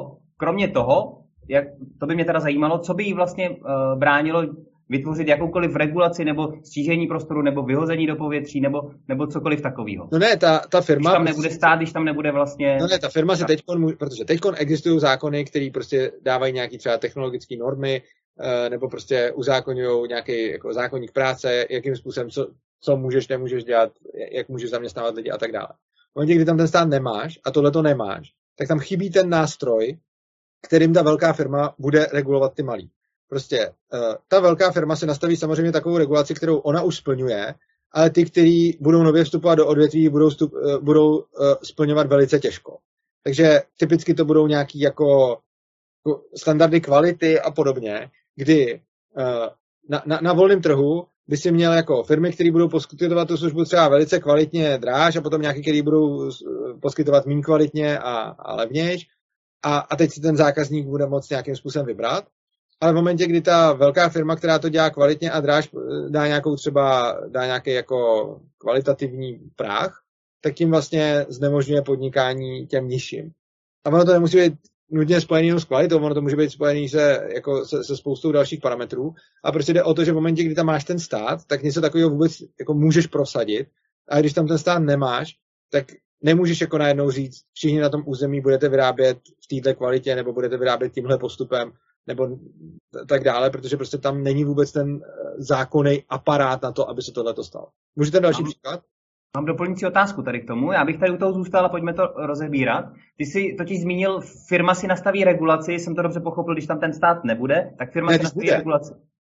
Nebo co s tím myslel? Nebo... Když ten stát tam je, tak ta firma může prosadit tu zákonnou regulaci. Když ten stát tam není, tak nemůže. A teďkon ta možnost, když tam ten stát není, tak ta firma... Já jsem to totiž, jestli jsem to dobře pochopil, tak firma si nastaví regulaci, to si myslel, když tam ten stát je, skrz ten stát si ho. Ano, jo. Aha. A teď vezmeme ten příklad, když tam ten stát není, ano, tak ta firma si vlastně může dělat, co chce.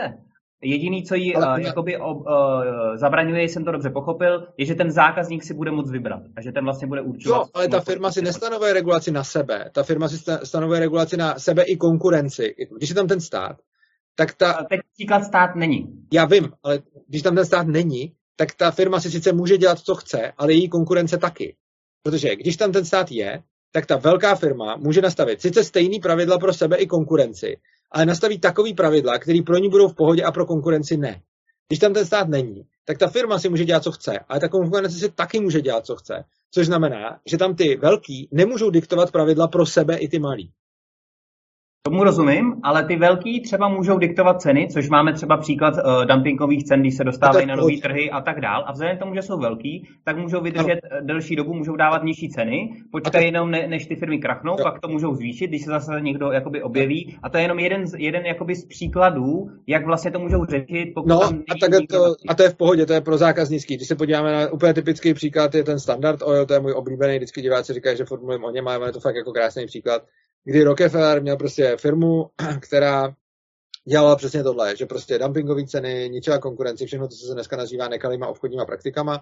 Výsledek byl, že fakt jako skupoval tu konkurenci, dělal ten dumping a všechno, ale ono to nebylo tak, že uděláš dumping, konkurence zkrachuje a ty najednou zvýšíš ceny. Ono to je, že uděláš dumping a ono ti tam furt a furt vzniká další a další konkurence. Takže to, co se reálně stalo za působení té firmy, bylo, že cena toho petroleje prostě klesla jako šíleně moc za tu dobu. A potom se tam začaly dít i takové věci, jako že třeba borci si tam zakládali konkurenční firmy už s tím, že on je odkoupí, takže už jako postavili továrnu už s tím, že ji prodají za víc tomu, že budou jako dělat, že konkurujou a oni pak skoupí a oni na tom vydělají. Takže prostě i jako takovýhle akce tam byly a výsledek toho byl, že pak byla fakt jako levnější cena toho petroleje a když se potom proti tomu stát postavil a ten Standard Oil jako rozřezal, protože přesně proto, aby nedělal tyhle ty jako nekalý obchodní praktiky, tak potom na to doplatil zákazník, protože ta cena petroleje vzrostla. Chápu, to je docela zajímavý příklad, nicméně teď do toho jakoby vstoupil stát, ale když by do toho ten stát nevstoupil a takhle by to jako mohlo pokračovat, tak ono totiž jsou taky jako, to jsou to vlastně vůbec peníze a ten výdělek, ale tohle ten příklad nemám do detailu rozebraný, takže nemůžu konkrétně reagovat. A jestli chceš teda ještě dát třeba nějaký další příklady, jak jsi říkal. Ale dřív či později by to dopadlo nejspíš tak, že by ta firma třeba by někdo zdědil, nebo jako ten Rockefeller byl jako extrémně schopný podnikatel, Dost možná by pak třeba tu firmu někdo zdědil, nebo by to vedl někdo jiný a ta firma by padla a její místo by zase zabral někdo jiný. Což je všechno jako v pohodě. Prostě nevadí mít nějakého dominantního hráče na trhu za předpokladu, že ten dominantní hráč je lepší než konkurence a je dominantním hráčem ne proto, že by ho tam někdo prosazoval, ale protože zákazníci chtějí jeho produkt. Ty další příklady, jak stát poškozuje malý oproti velkým. Řekněme, že ten úředník chce udělat tu regulaci dobře, že to není případ, že se ho někdo koupil, že není uplacený, že prostě ten úředník fakt tam přišel s tím, hele, teď udělám nějakou regulaci, která bude prospěšná. Zase udělá takovou regulaci, jako nikdy neudělá regulaci, která položí ty velké firmy. Prostě teď tady nevznikne zákon, který by třeba porazil Škodovku. Jako. To prostě neudělají. Jo. I kdyby chtěli, jako prostě žádný politik neudělá zákon, který prostě jako pošle Škodovku do kopru, protože se budou snažit to neudělat. Oproti tomu ty malé firmy klidně jako do kopru pošlou.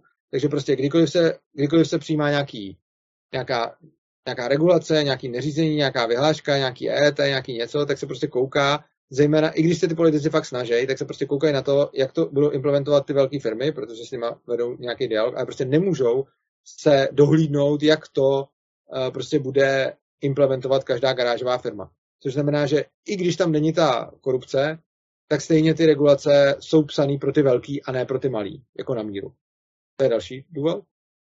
A potom další, řekněme, že bude nějaká regulace, která nebude ani pro nikoho na míru. Prostě přijde nějaká regulace, která nebude vlastně ani těm velkým, ani těm malým pomáhat, ani škodit, nebo prostě bude to mít stejný dopad na velký i malý. Tak pořád ty velké firmy tam mají prostě oddělení právníků a účetních a HR a lidí, kteří vlastně se můžou zabývat jenom tím, aby tu regulaci, aby prostě upravili procesy té firmy tak, aby ty regulace vyhovovala. Zatímco ta malá firma, když tam má prostě jako dva lidi, kteří se oba dva věnují jako té výrobě nebo zaměstnávají dalších 5, tak tam prostě najednou nemají jako kapacitu na to, aby implementovali ty nový nařízení a vyhlášky, takže to na ně má vlastně jako větší dopad. To znamená, že ty státní regulace, zákony, nařízení a normy dopadají hůř na ty malý než na ty velký, protože ty velký v tom umějí chodit. Jo, tohleto jsou výborný případy.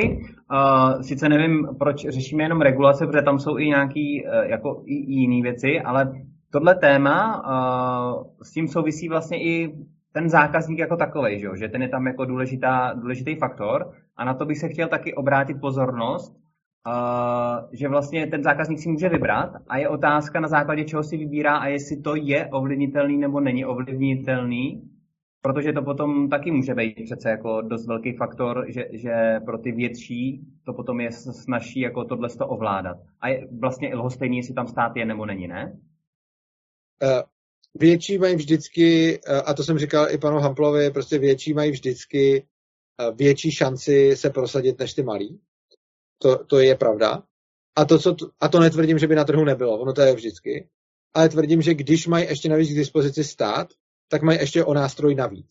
Ale souhlasím i s tím, že na trhu samotným, bez státu, volným trhu, bude mít větší a bohatší firma větší šanci přežít než malá chudá, statisticky.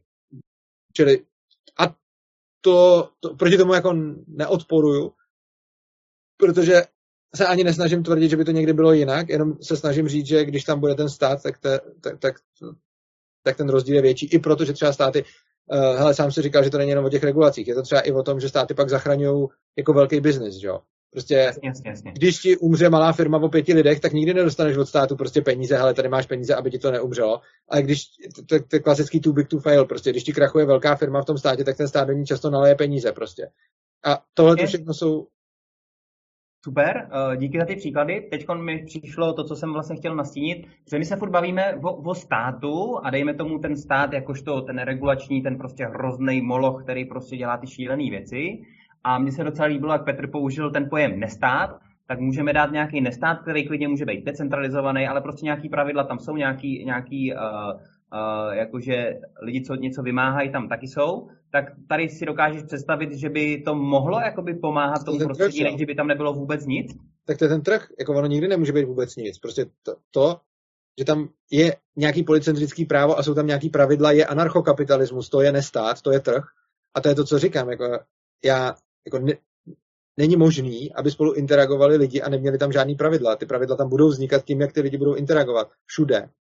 To, co já tvrdím, není jako svět bez pravidel. To, co já tvrdím, je, hele, ty pravidla by se měly vytvářet ze spoda a ne od zhora. Jasně. A teď vlastně, jak jsme se bavili, že ty pravidla třeba na začátku vznikají od spoda, ale tím, že vlastně jsme se shodli na tom, že ty bohatní víc bohatnou a vlastně si to upravujou a dokonce dokážou upravit i takový velký jednotky, jako je stát, tak tady právě logicky nedokážu si představit, že by to mohlo dojít jako k něčemu mírnějšímu, než co je třeba ten stát, nebo ještě potom stát v tom totalitním zřízení. No, ať už ano nebo ne, tak to, co tvrdím, je, snažme se ten stát mít co nejslabší. Jako, můžeme se bavit o tom, jestli stát je nevyhnutelný nebo není, ale v každém případě se můžeme snažit ho tam nemít. A jak moc ta snaha může vést k tomu, že tam nebude vůbec, nebo jestli povede k tomu, že bude maximálně malej, tak v obou dvou případech je to jako dobrý. Jako, ať už by to tak bylo nebo nebylo, tak v každém případě mi dává smysl snaha o menší stát, protože i kdyby nebylo vůbec možný dosáhnout žádného státu, tak pořád lepší malej než velký. Jasně, a klidně se můžeme bavit v tom pojmu nestát, protože to si myslím, že tady dává větší smysl. Nestát můžeme bavit v pojmu anarchokapitalismus. Jako. Ne, myslím nestát, kde existují nějaký pravidla a subjekty. To je anarchokapitalismus, na kterým jsme se domluvili. A tohle je v podstatě jakoby pohled, myslím si, že většin lidí, kteří vnímají, že ten stát jakoby přebulej, že je nesmyslný, že je nekontrolovaný a že ho vlastně využívají. Jaký je podle tebe rozdíl mezi nestátem a anarchokapitalismem?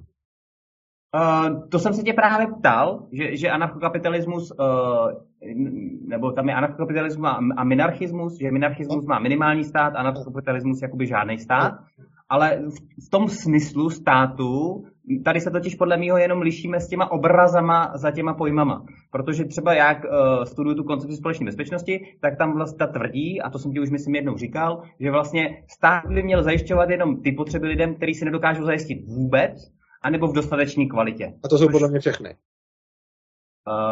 Právě, minarchismu říká, že nějaký to, ale podle tebe jsou to všechny, když nebereš v potaz právě podle mýho ten vliv těch bohatých lidí, těch nadnárodních, těch prostě tendencí, který si jakoby ohejbají ty pravidla podle svýho, protože z pravidla ty bohatší, tak tam ravnost nebo nějaké ty hodnoty jsou trošku jako jiný. Ale v podstatě to, že... Zase jako neřek, že bohatší mají nějakou jinou mravnost nebo hodnoty. To si myslím, že je taky statisticky jako do toho. Rozhodně bych neřekl, že budou mít horší. Ještě jednou? Rozhodně bych neřekl, že budou mít statisticky horší. Horší, lepší, musíme říct podle jakého faktoru a já bych to vůbec... Že ty bohatší budou víc jako vlastně jít po těch penězích, že jim pro ně budou důležitější peníze, takže třeba jako půda nebo nějaká ekologie a takové věci. Samozřejmě jsou výjimky i u těch bohatých, tak takhle si myslím, že statisticky je to tam významnější. A dokonce jsou tady lidi, kteří se tady v těch tématech vyznávají a ty i tvrdí, že vlastně pro tyhle lidi už potom ty peníze nejsou tak důležitý, protože taky neví, co s nima, a pak je pro ně důležitá ta moc, že vlastně se opájí mocí jako takovou. Je to možný, ale ne, jako... Takhle. Vlastně nevím, k čemu ta diskuze je, a je to trošku, že bych ji možná chynul ke konci, nebo prostě jako vlastně nevím, jako přijde mi, že se tady tak jako bavíme, ale že je to takový jako, že mi to nikam nesměřuje úplně. OK, tak to jsem chtěl jenom jako nastínit, jak se tady na to díváš, v pohodě. A co jsem se ti chtěl ještě zeptat, co mám tady jako poslední poznámku, pokud teda ještě nechceš něco dodat. Možná bych tomu dodal, že jako já osobně bych nedělal nějakou korelaci mezi morálkou a mezi bohatstvím. To, že bohatí lidi budou mít jiný hodnoty než chudí lidi, je pravděpodobný, protože z těch hodnot pravděpodobně bude jako pak vycházet to bohatství. Ale rozhodně bych byl dalek takovému tomu tvrzení, jako jo, ty bohatý prahnou pomoci a ty chudí jsou ty hodný, ale jako ani bych neříkal opak, prostě jako přijde mi trošičku, že na jedné straně je taková ta Ayn Rand, což taky není úplně zrovna můj čáje, která říká prostě ty bohatý jsou ty morální a ty nejlepší a ty chudí jsou ty sráči, a na druhé straně jsou zase ty socialisti, kteří jako zase v podstatě říkají, že být bohatý je vada charakteru a že ty chudí jsou ty dobrý lidi. Já osobně jsem dalek jako od obojího a moc bych to, jako souhlasím s tím, že bohatí a chudí lidi budou mít pravděpodobně jiné hodnoty, protože z těch hodnot bude potom vycházet to, jestli jsou bohatí nebo chudí, ale rozhodně bych nechtěl říct, jako, že lepší hodnoty nebo takhle, nebo horší nebo... Ok, zkusím ještě jenom tady upřesnit.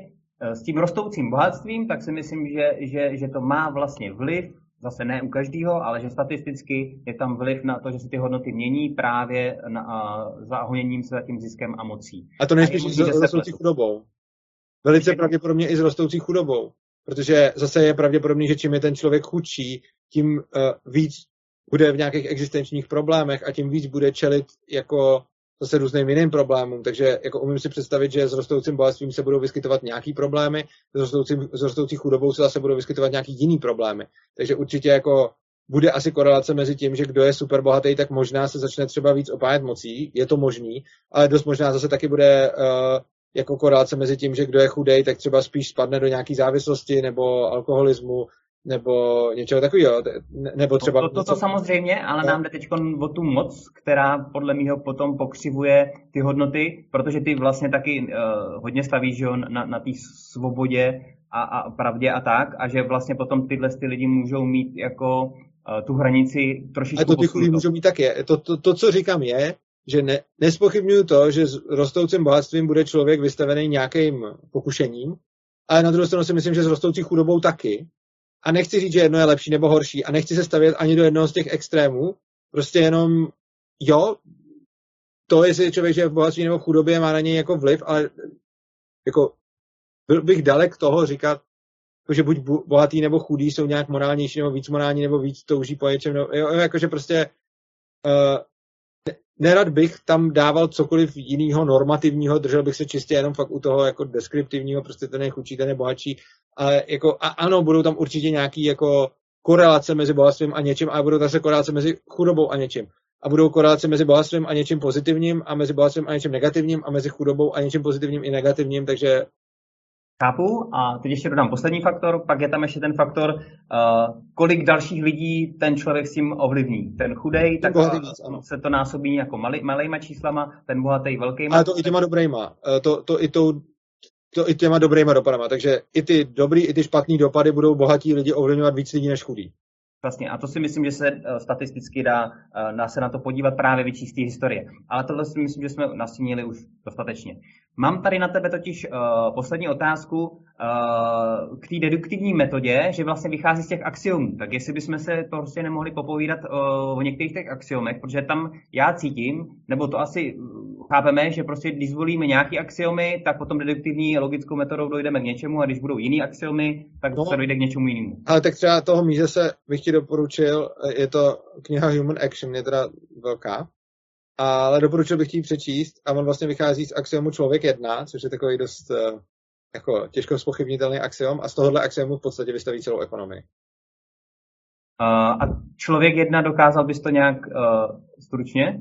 No, ta kniha se jmenuje Lidský jednání a on za jednání považuje všechno to, co každou naší akci, která je ovlivněná vůlí, tak tu považuje za jednání a říká, že lidi jednají. A hned tam na začátku vysvětluje, že lidi jednají vždycky tak, aby maximalizovali svůj užitek, protože když můžeš udělat nějakou akci, vždycky děláš tu akci, o který si myslíš, že nejvíc maximalizuje tvůj užitek, protože když by si... Neznamená to, že to stane, ale že to předpokládáš. A z tohohle toho on vlastně vystaví celou ekonomii. Není tomu říká praxeologie, ale je to vlastně ekonomie. Super, já jsem právě si všimnul, že jsi diskutoval s Timem a on právě si to přečet, že jo, a tak abych to nemusel studovat, tak jsem jeho vyzýval právě k diskuzi, že bychom to mohli rozebrat, že by to mohl osvětlit, co je vždycky jako nejlepší, že jo. A bohužel se mi ještě nepodařilo spojit, respektive neodpověděl, ale nevadí, mám to tady jako poznámku. A pak jsem se chtěl zeptat v podstatě, jak bychom mohli pojmenovat, protože já jsem si taky říkal, že to je jako nějaký axiom, ale spíš je to nějaký předpoklad, jak jsme se na začátku bavili, že ta životní úroveň komunismu z jedné strany od tebe, že jo, klesala, Petr tvrdil, že stoupala, tak to je nějaký předpoklad? Nebo takhle. Ono, za toho komunismu tam byly dva vlastně faktory. Jeden ten komunismus, který to táhnul dolů, a druhý technologický pokrok, který to táhnul nahoru. To, co jsem... A teď jako nechci se úplně hádat o tom, který z těch faktorů jako převažoval, protože tam byly oba a asi záleží jak v čem a blbě se to nějak měří. Na druhou stranu, když se potom podíváme na to období potom komunismu, tak tam mi přijde, že tam už byly oba dva ty faktory jako na tom, jako že ta technologický pokrok tam byl furt, ale ještě navíc tam bylo vlastně víc svobody, takže tam mi to potom přišlo ekonomicky efektivnější. Takže jako neříkám, že během komunismu ekonomika nutně klesala, ale ten komunismus ji určitě táhnout dolů a zároveň tam byl technologický pokrok, který ji táhnul nahoru. Tady k tomu bych se jenom zeptal, když se podíváme teda na technologický průměrný pokrok za toho komunismu a technologický pokrok průměrný po těch 90kách, tak já mám takový pocit, že mi přijde, že vlastně se zrychloval ten pokrok jako po těch 90kách. Nebo se zpomalil ten technologický po těch 90kách? Já myslím, že já nevím, v čem to jako měřit, takže je to dojmologie. Pocitově mně přijde, že se pak zrychlil, ale je to pocit a nemám k tomu jako nějakou stupnici, protože nevím vlastně, v čem to měřit, ale přijde mi, že se zrychlil, ale je to fakt jenom pocit. Jasně, já ten pocit mám taky, ale tady z toho by potom vyplývalo, že jo, že předtím ten technologický pokrok nebyl tak rychlej a ta úroveň jakoby stoupala, dejme tomu, komunismus to teda, a to už je jedno, co tam, nějaký další faktory tam byly, a teď, když ten technologický pokrok potom jakoby stoupal rychlejš, tak by teoreticky se ještě s těma dalšími faktorama to celý mělo stoupat rychlejš. To je otázka, stoupalo, jak to dopadlo. Podle mě za prvý stoupalo a za druhý ten technologický pokrok podle mě není, jak to říct, on není nezávislý na tom režimu, ve kterém jsme. Domnívám se, že čím svobodnější režim, tím větší technologický pokrok. Takže si nemyslím, že to je jako nezávislá veličina, která spadla z nebe, že jako za komoušů tady byl technologický pokrok nějaký a pak najednou zázračně větší. Myslím si, že ten režim ovlivňoval rychlost toho technologického pokroku a tím pádem ten pokrok pak ovlivňoval jako růst bohatství. No, to abych jenom přesnil, tak ten technologický pokrok já beru jako celoplanetární, protože to nikdy není jako z jednoho, to se prostě přelejvá, že jo, takže to nezáleží na nějakým jednom režimu. Tím souhlasím, ale zároveň si myslím, že čím víc lidí bude žít ve svobodné, bohaté společnosti, tím větší bude celkový technologický pokrok, než když bude hodně lidí žít v nějaký třeba nesvobodný nebo chudý společnosti. Jasně, akorát se potom lišíme na tom hodnocení, co to je svobodná a bohatá společnost, protože jsou tady prostě určitý jako náhledy, že vlastně teď až zas tak svobodná společnost nejsme, což vlastně i ty nakonec vnímáš, že teď ty regulace a tak dále, že toho... Mně taky přijde, že se teď zrovna v posledních prostě 20 letech naše míra svobody jako snižuje. Na druhou stranu si myslím, že je pořád výrazně větší, než byla třeba před 50 lety. Ale jako, myslím si, že celkově, když se podíváme na úplně jako celou historii, tak si myslím, že míra svobody se jako in general zvyšuje prostě. Když se podívám na to, jak svobodní jsme teď, jak svobodní jsme byli před 100 lety, jak svobodní před 500, jak svobodní před 1000, jak svobodní před 2000, tak si myslím, že jako v zásadě se míra svobody zvyšuje, ale samozřejmě jsou tam nějaký takový jako malý zuby na tom pomyslném grafu a myslím si, že třeba jako za komunismu byla ta míra svobody jako relativně malá, potom v těch 90kách šla nahoru a pak postupně klesá, ale myslím, že ještě neklesla na takový hlubiny, jako byla předtím. Jakože si myslím, že jsme pořád svobodnější, než jsme byli předtím. A ale ono se to nedá takhle moc posoudit, protože to hodně individuální a jako neexistuje na to absolutní metrika, ale tak jako když se podívám, tak pro většinu lidí, nebo prostě když se podívám na to, co si ty lidi můžou dovolit teď a co si mohli dovolit tehdy, tak mi přijde, že teď mají ty svobody prostě víc. Ale tím nevylučuju, že občas pro někoho může být nějaká konkrétní svoboda velice důležitá, kterou třeba teďkon by neměl a tehdy měl, i když mě teď zrovna žádná taková nenapadá, ale určitě taková bude existovat. Já s tou souhlasím, že overall se ta svoboda jako zvyšuje a právě je otázka na základě čeho, a to je možná na nějakou další příští diskuzi, kde bych zase vzal třeba nějaký pamětníky z toho minulého režimu, protože já si myslím, že spoustu těch věcí, co nám prostě o tom minulém režimu tvrdí, tak je hodně zkreslený a je dobrý se jako o tom pobavit. Takže to si tady děláme jako poznámku a pak jsem se chtěl zeptat ještě na poslední, jako, nebo spíš tak jako osvětlit, jestli nemáš ještě něco, co bys chtěl tady k tomu, co jsme rozebírali, dodat? Ne, asi ne. Tak poslední. Poslední, sorry. Já totiž, je tady pohled, že jo, na ten rozpad Sovětského svazu a vlastně na ten vzestup Ameriky nebo ekonomiku Ameriky a vlastně tady jsem se dozvěděl, že vlastně spoustu odborníků, ne všichni, tak vlastně před rozpadem Sovětského svazu, tak vlastně čekali, že prostě se rozpadne USA, že vlastně krachne a že vlastně tím, jak potom krachnul Sovětský svaz, tak spoustu lidí v tajných službách za to dostalo vyhazov, protože vlastně to nikdo nečekal. A tady mám právě nějakých pár bodů, kdy v roce například 1987 tak se zvýšila kurz dolaru. Za prvý, jako přeruším tě asi. Za prvý, je to zase téma, který mě jako zase přichází s takovým, jako je to jako minule, jsou to prostě takový jako odborníci tvrdili, jako nevím, nepřijde mi to, nezdá se mi to moc uvěřitelný, nepřijde mi, že odborníci si mysleli, že jakože věřím tomu, že třeba úplně nečekali, že krachne Sovětský svaz, ale rozhodně nevěřím tomu, že by si nějak jako overall mysleli, že krachnou Spojené státy. Každopádně zase jako přijde mi to jako téma, který mě se nebude pamatovat. Jo, tady jsou jakoby informace, které jakoby přináším a samozřejmě můžou to být ptákoviny, ale ty právě říkáš, nevěřím tomu, to já chápu, to víme, že tomu nevěříš, protože stavíš, že jo, na jiných jakoby principech nebo axiomech nebo Já bych nerad zase spadnul do té debaty jako minule, která prostě je, že vždycky přijdeš s nějakým historickým faktem, podle mě je to jako nějaký jako dezinfo iluze a pak se mě ptáš na názor na to. Já to nevím, vzhledem k tomu, že mi to neposíláš dopředu, tak se na to ani nemám jak připravit.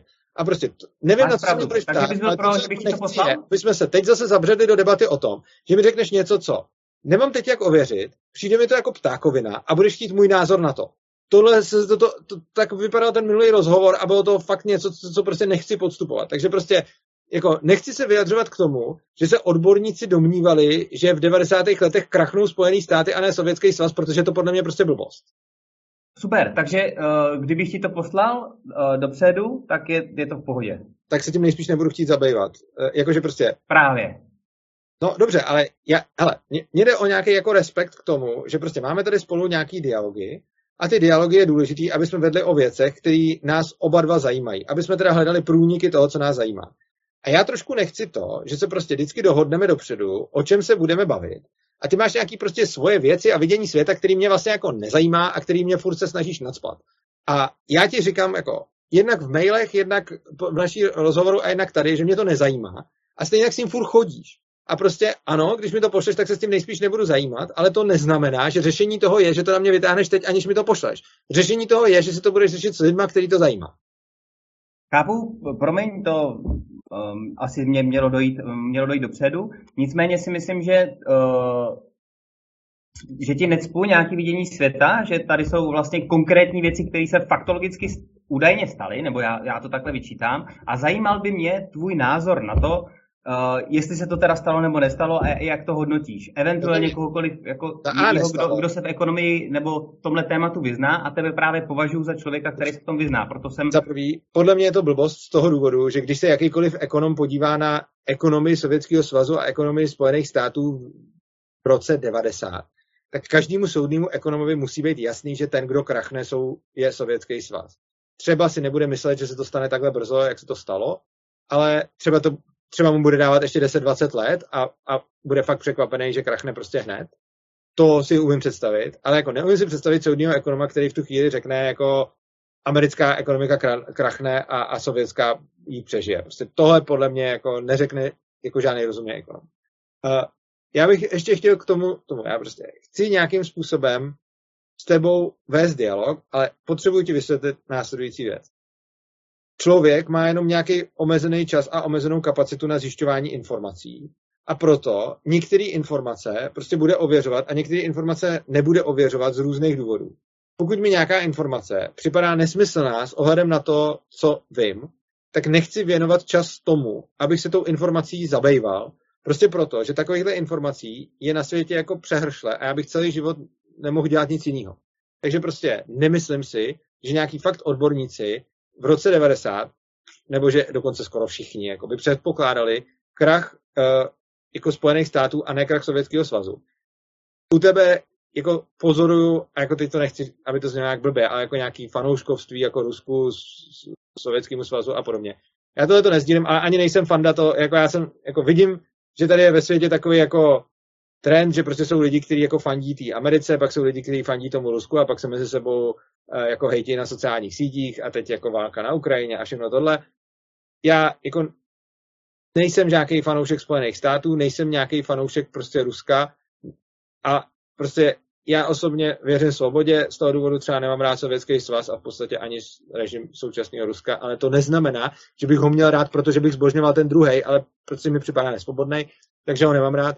Ten druhý mi taky připadá nesvobodnej, takže ho taky nebrát, když bude něco míň. Ale prostě nejsem ani zastáncem ani jednoho. A vlastně se o tom moc nechci bavit, protože chci prostě věnovat svůj čas a energii něčemu jinému. Takže prostě tyhle ty témata spíš, jako můžeme dál pokračovat v těchto těch jako rozhovorech, ale chtěl bych, aby tyhle ty témata prostě řešil s někým jiným a ne se mnou. Chápu, beru na vědomí, což znamená, že v podstatě už nemám, co bych dodal. Jinak fakt jsem to nemyslel nějak zle, já se to fakt, jako doufám, že to nevyznělo prostě nějak blbě.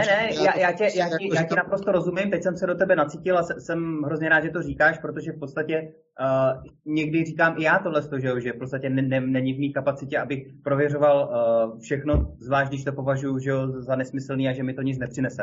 Což, když prostě jsme zvyklí, že podle sebe soudím tebe, takže si říkáme, že to je přece skvělý, tak to. Jo. Tak spíš jenom tady doplňuju, kdyby tady byl někdo, kdo by ten čas měl a chtěl by věnovat na nějaké konkrétní věci, tak rozhodně budu rád, protože si myslím, že ty fakta a různý prostě, jak jsme tomu říkali, předpoklady, které vlastně rozporujou to, čemu prostě jakoby věřím a jsou jakoby jednoduše ověřitelný, tak mně přijde, že o nich se bavit, diskutovat je docela přínosný. Právě jednak na ten trénink a jednak na to vyjevení, kde, co se udělá chyba, co se jakoby nepřehlednilo a tak dál. Dobrá.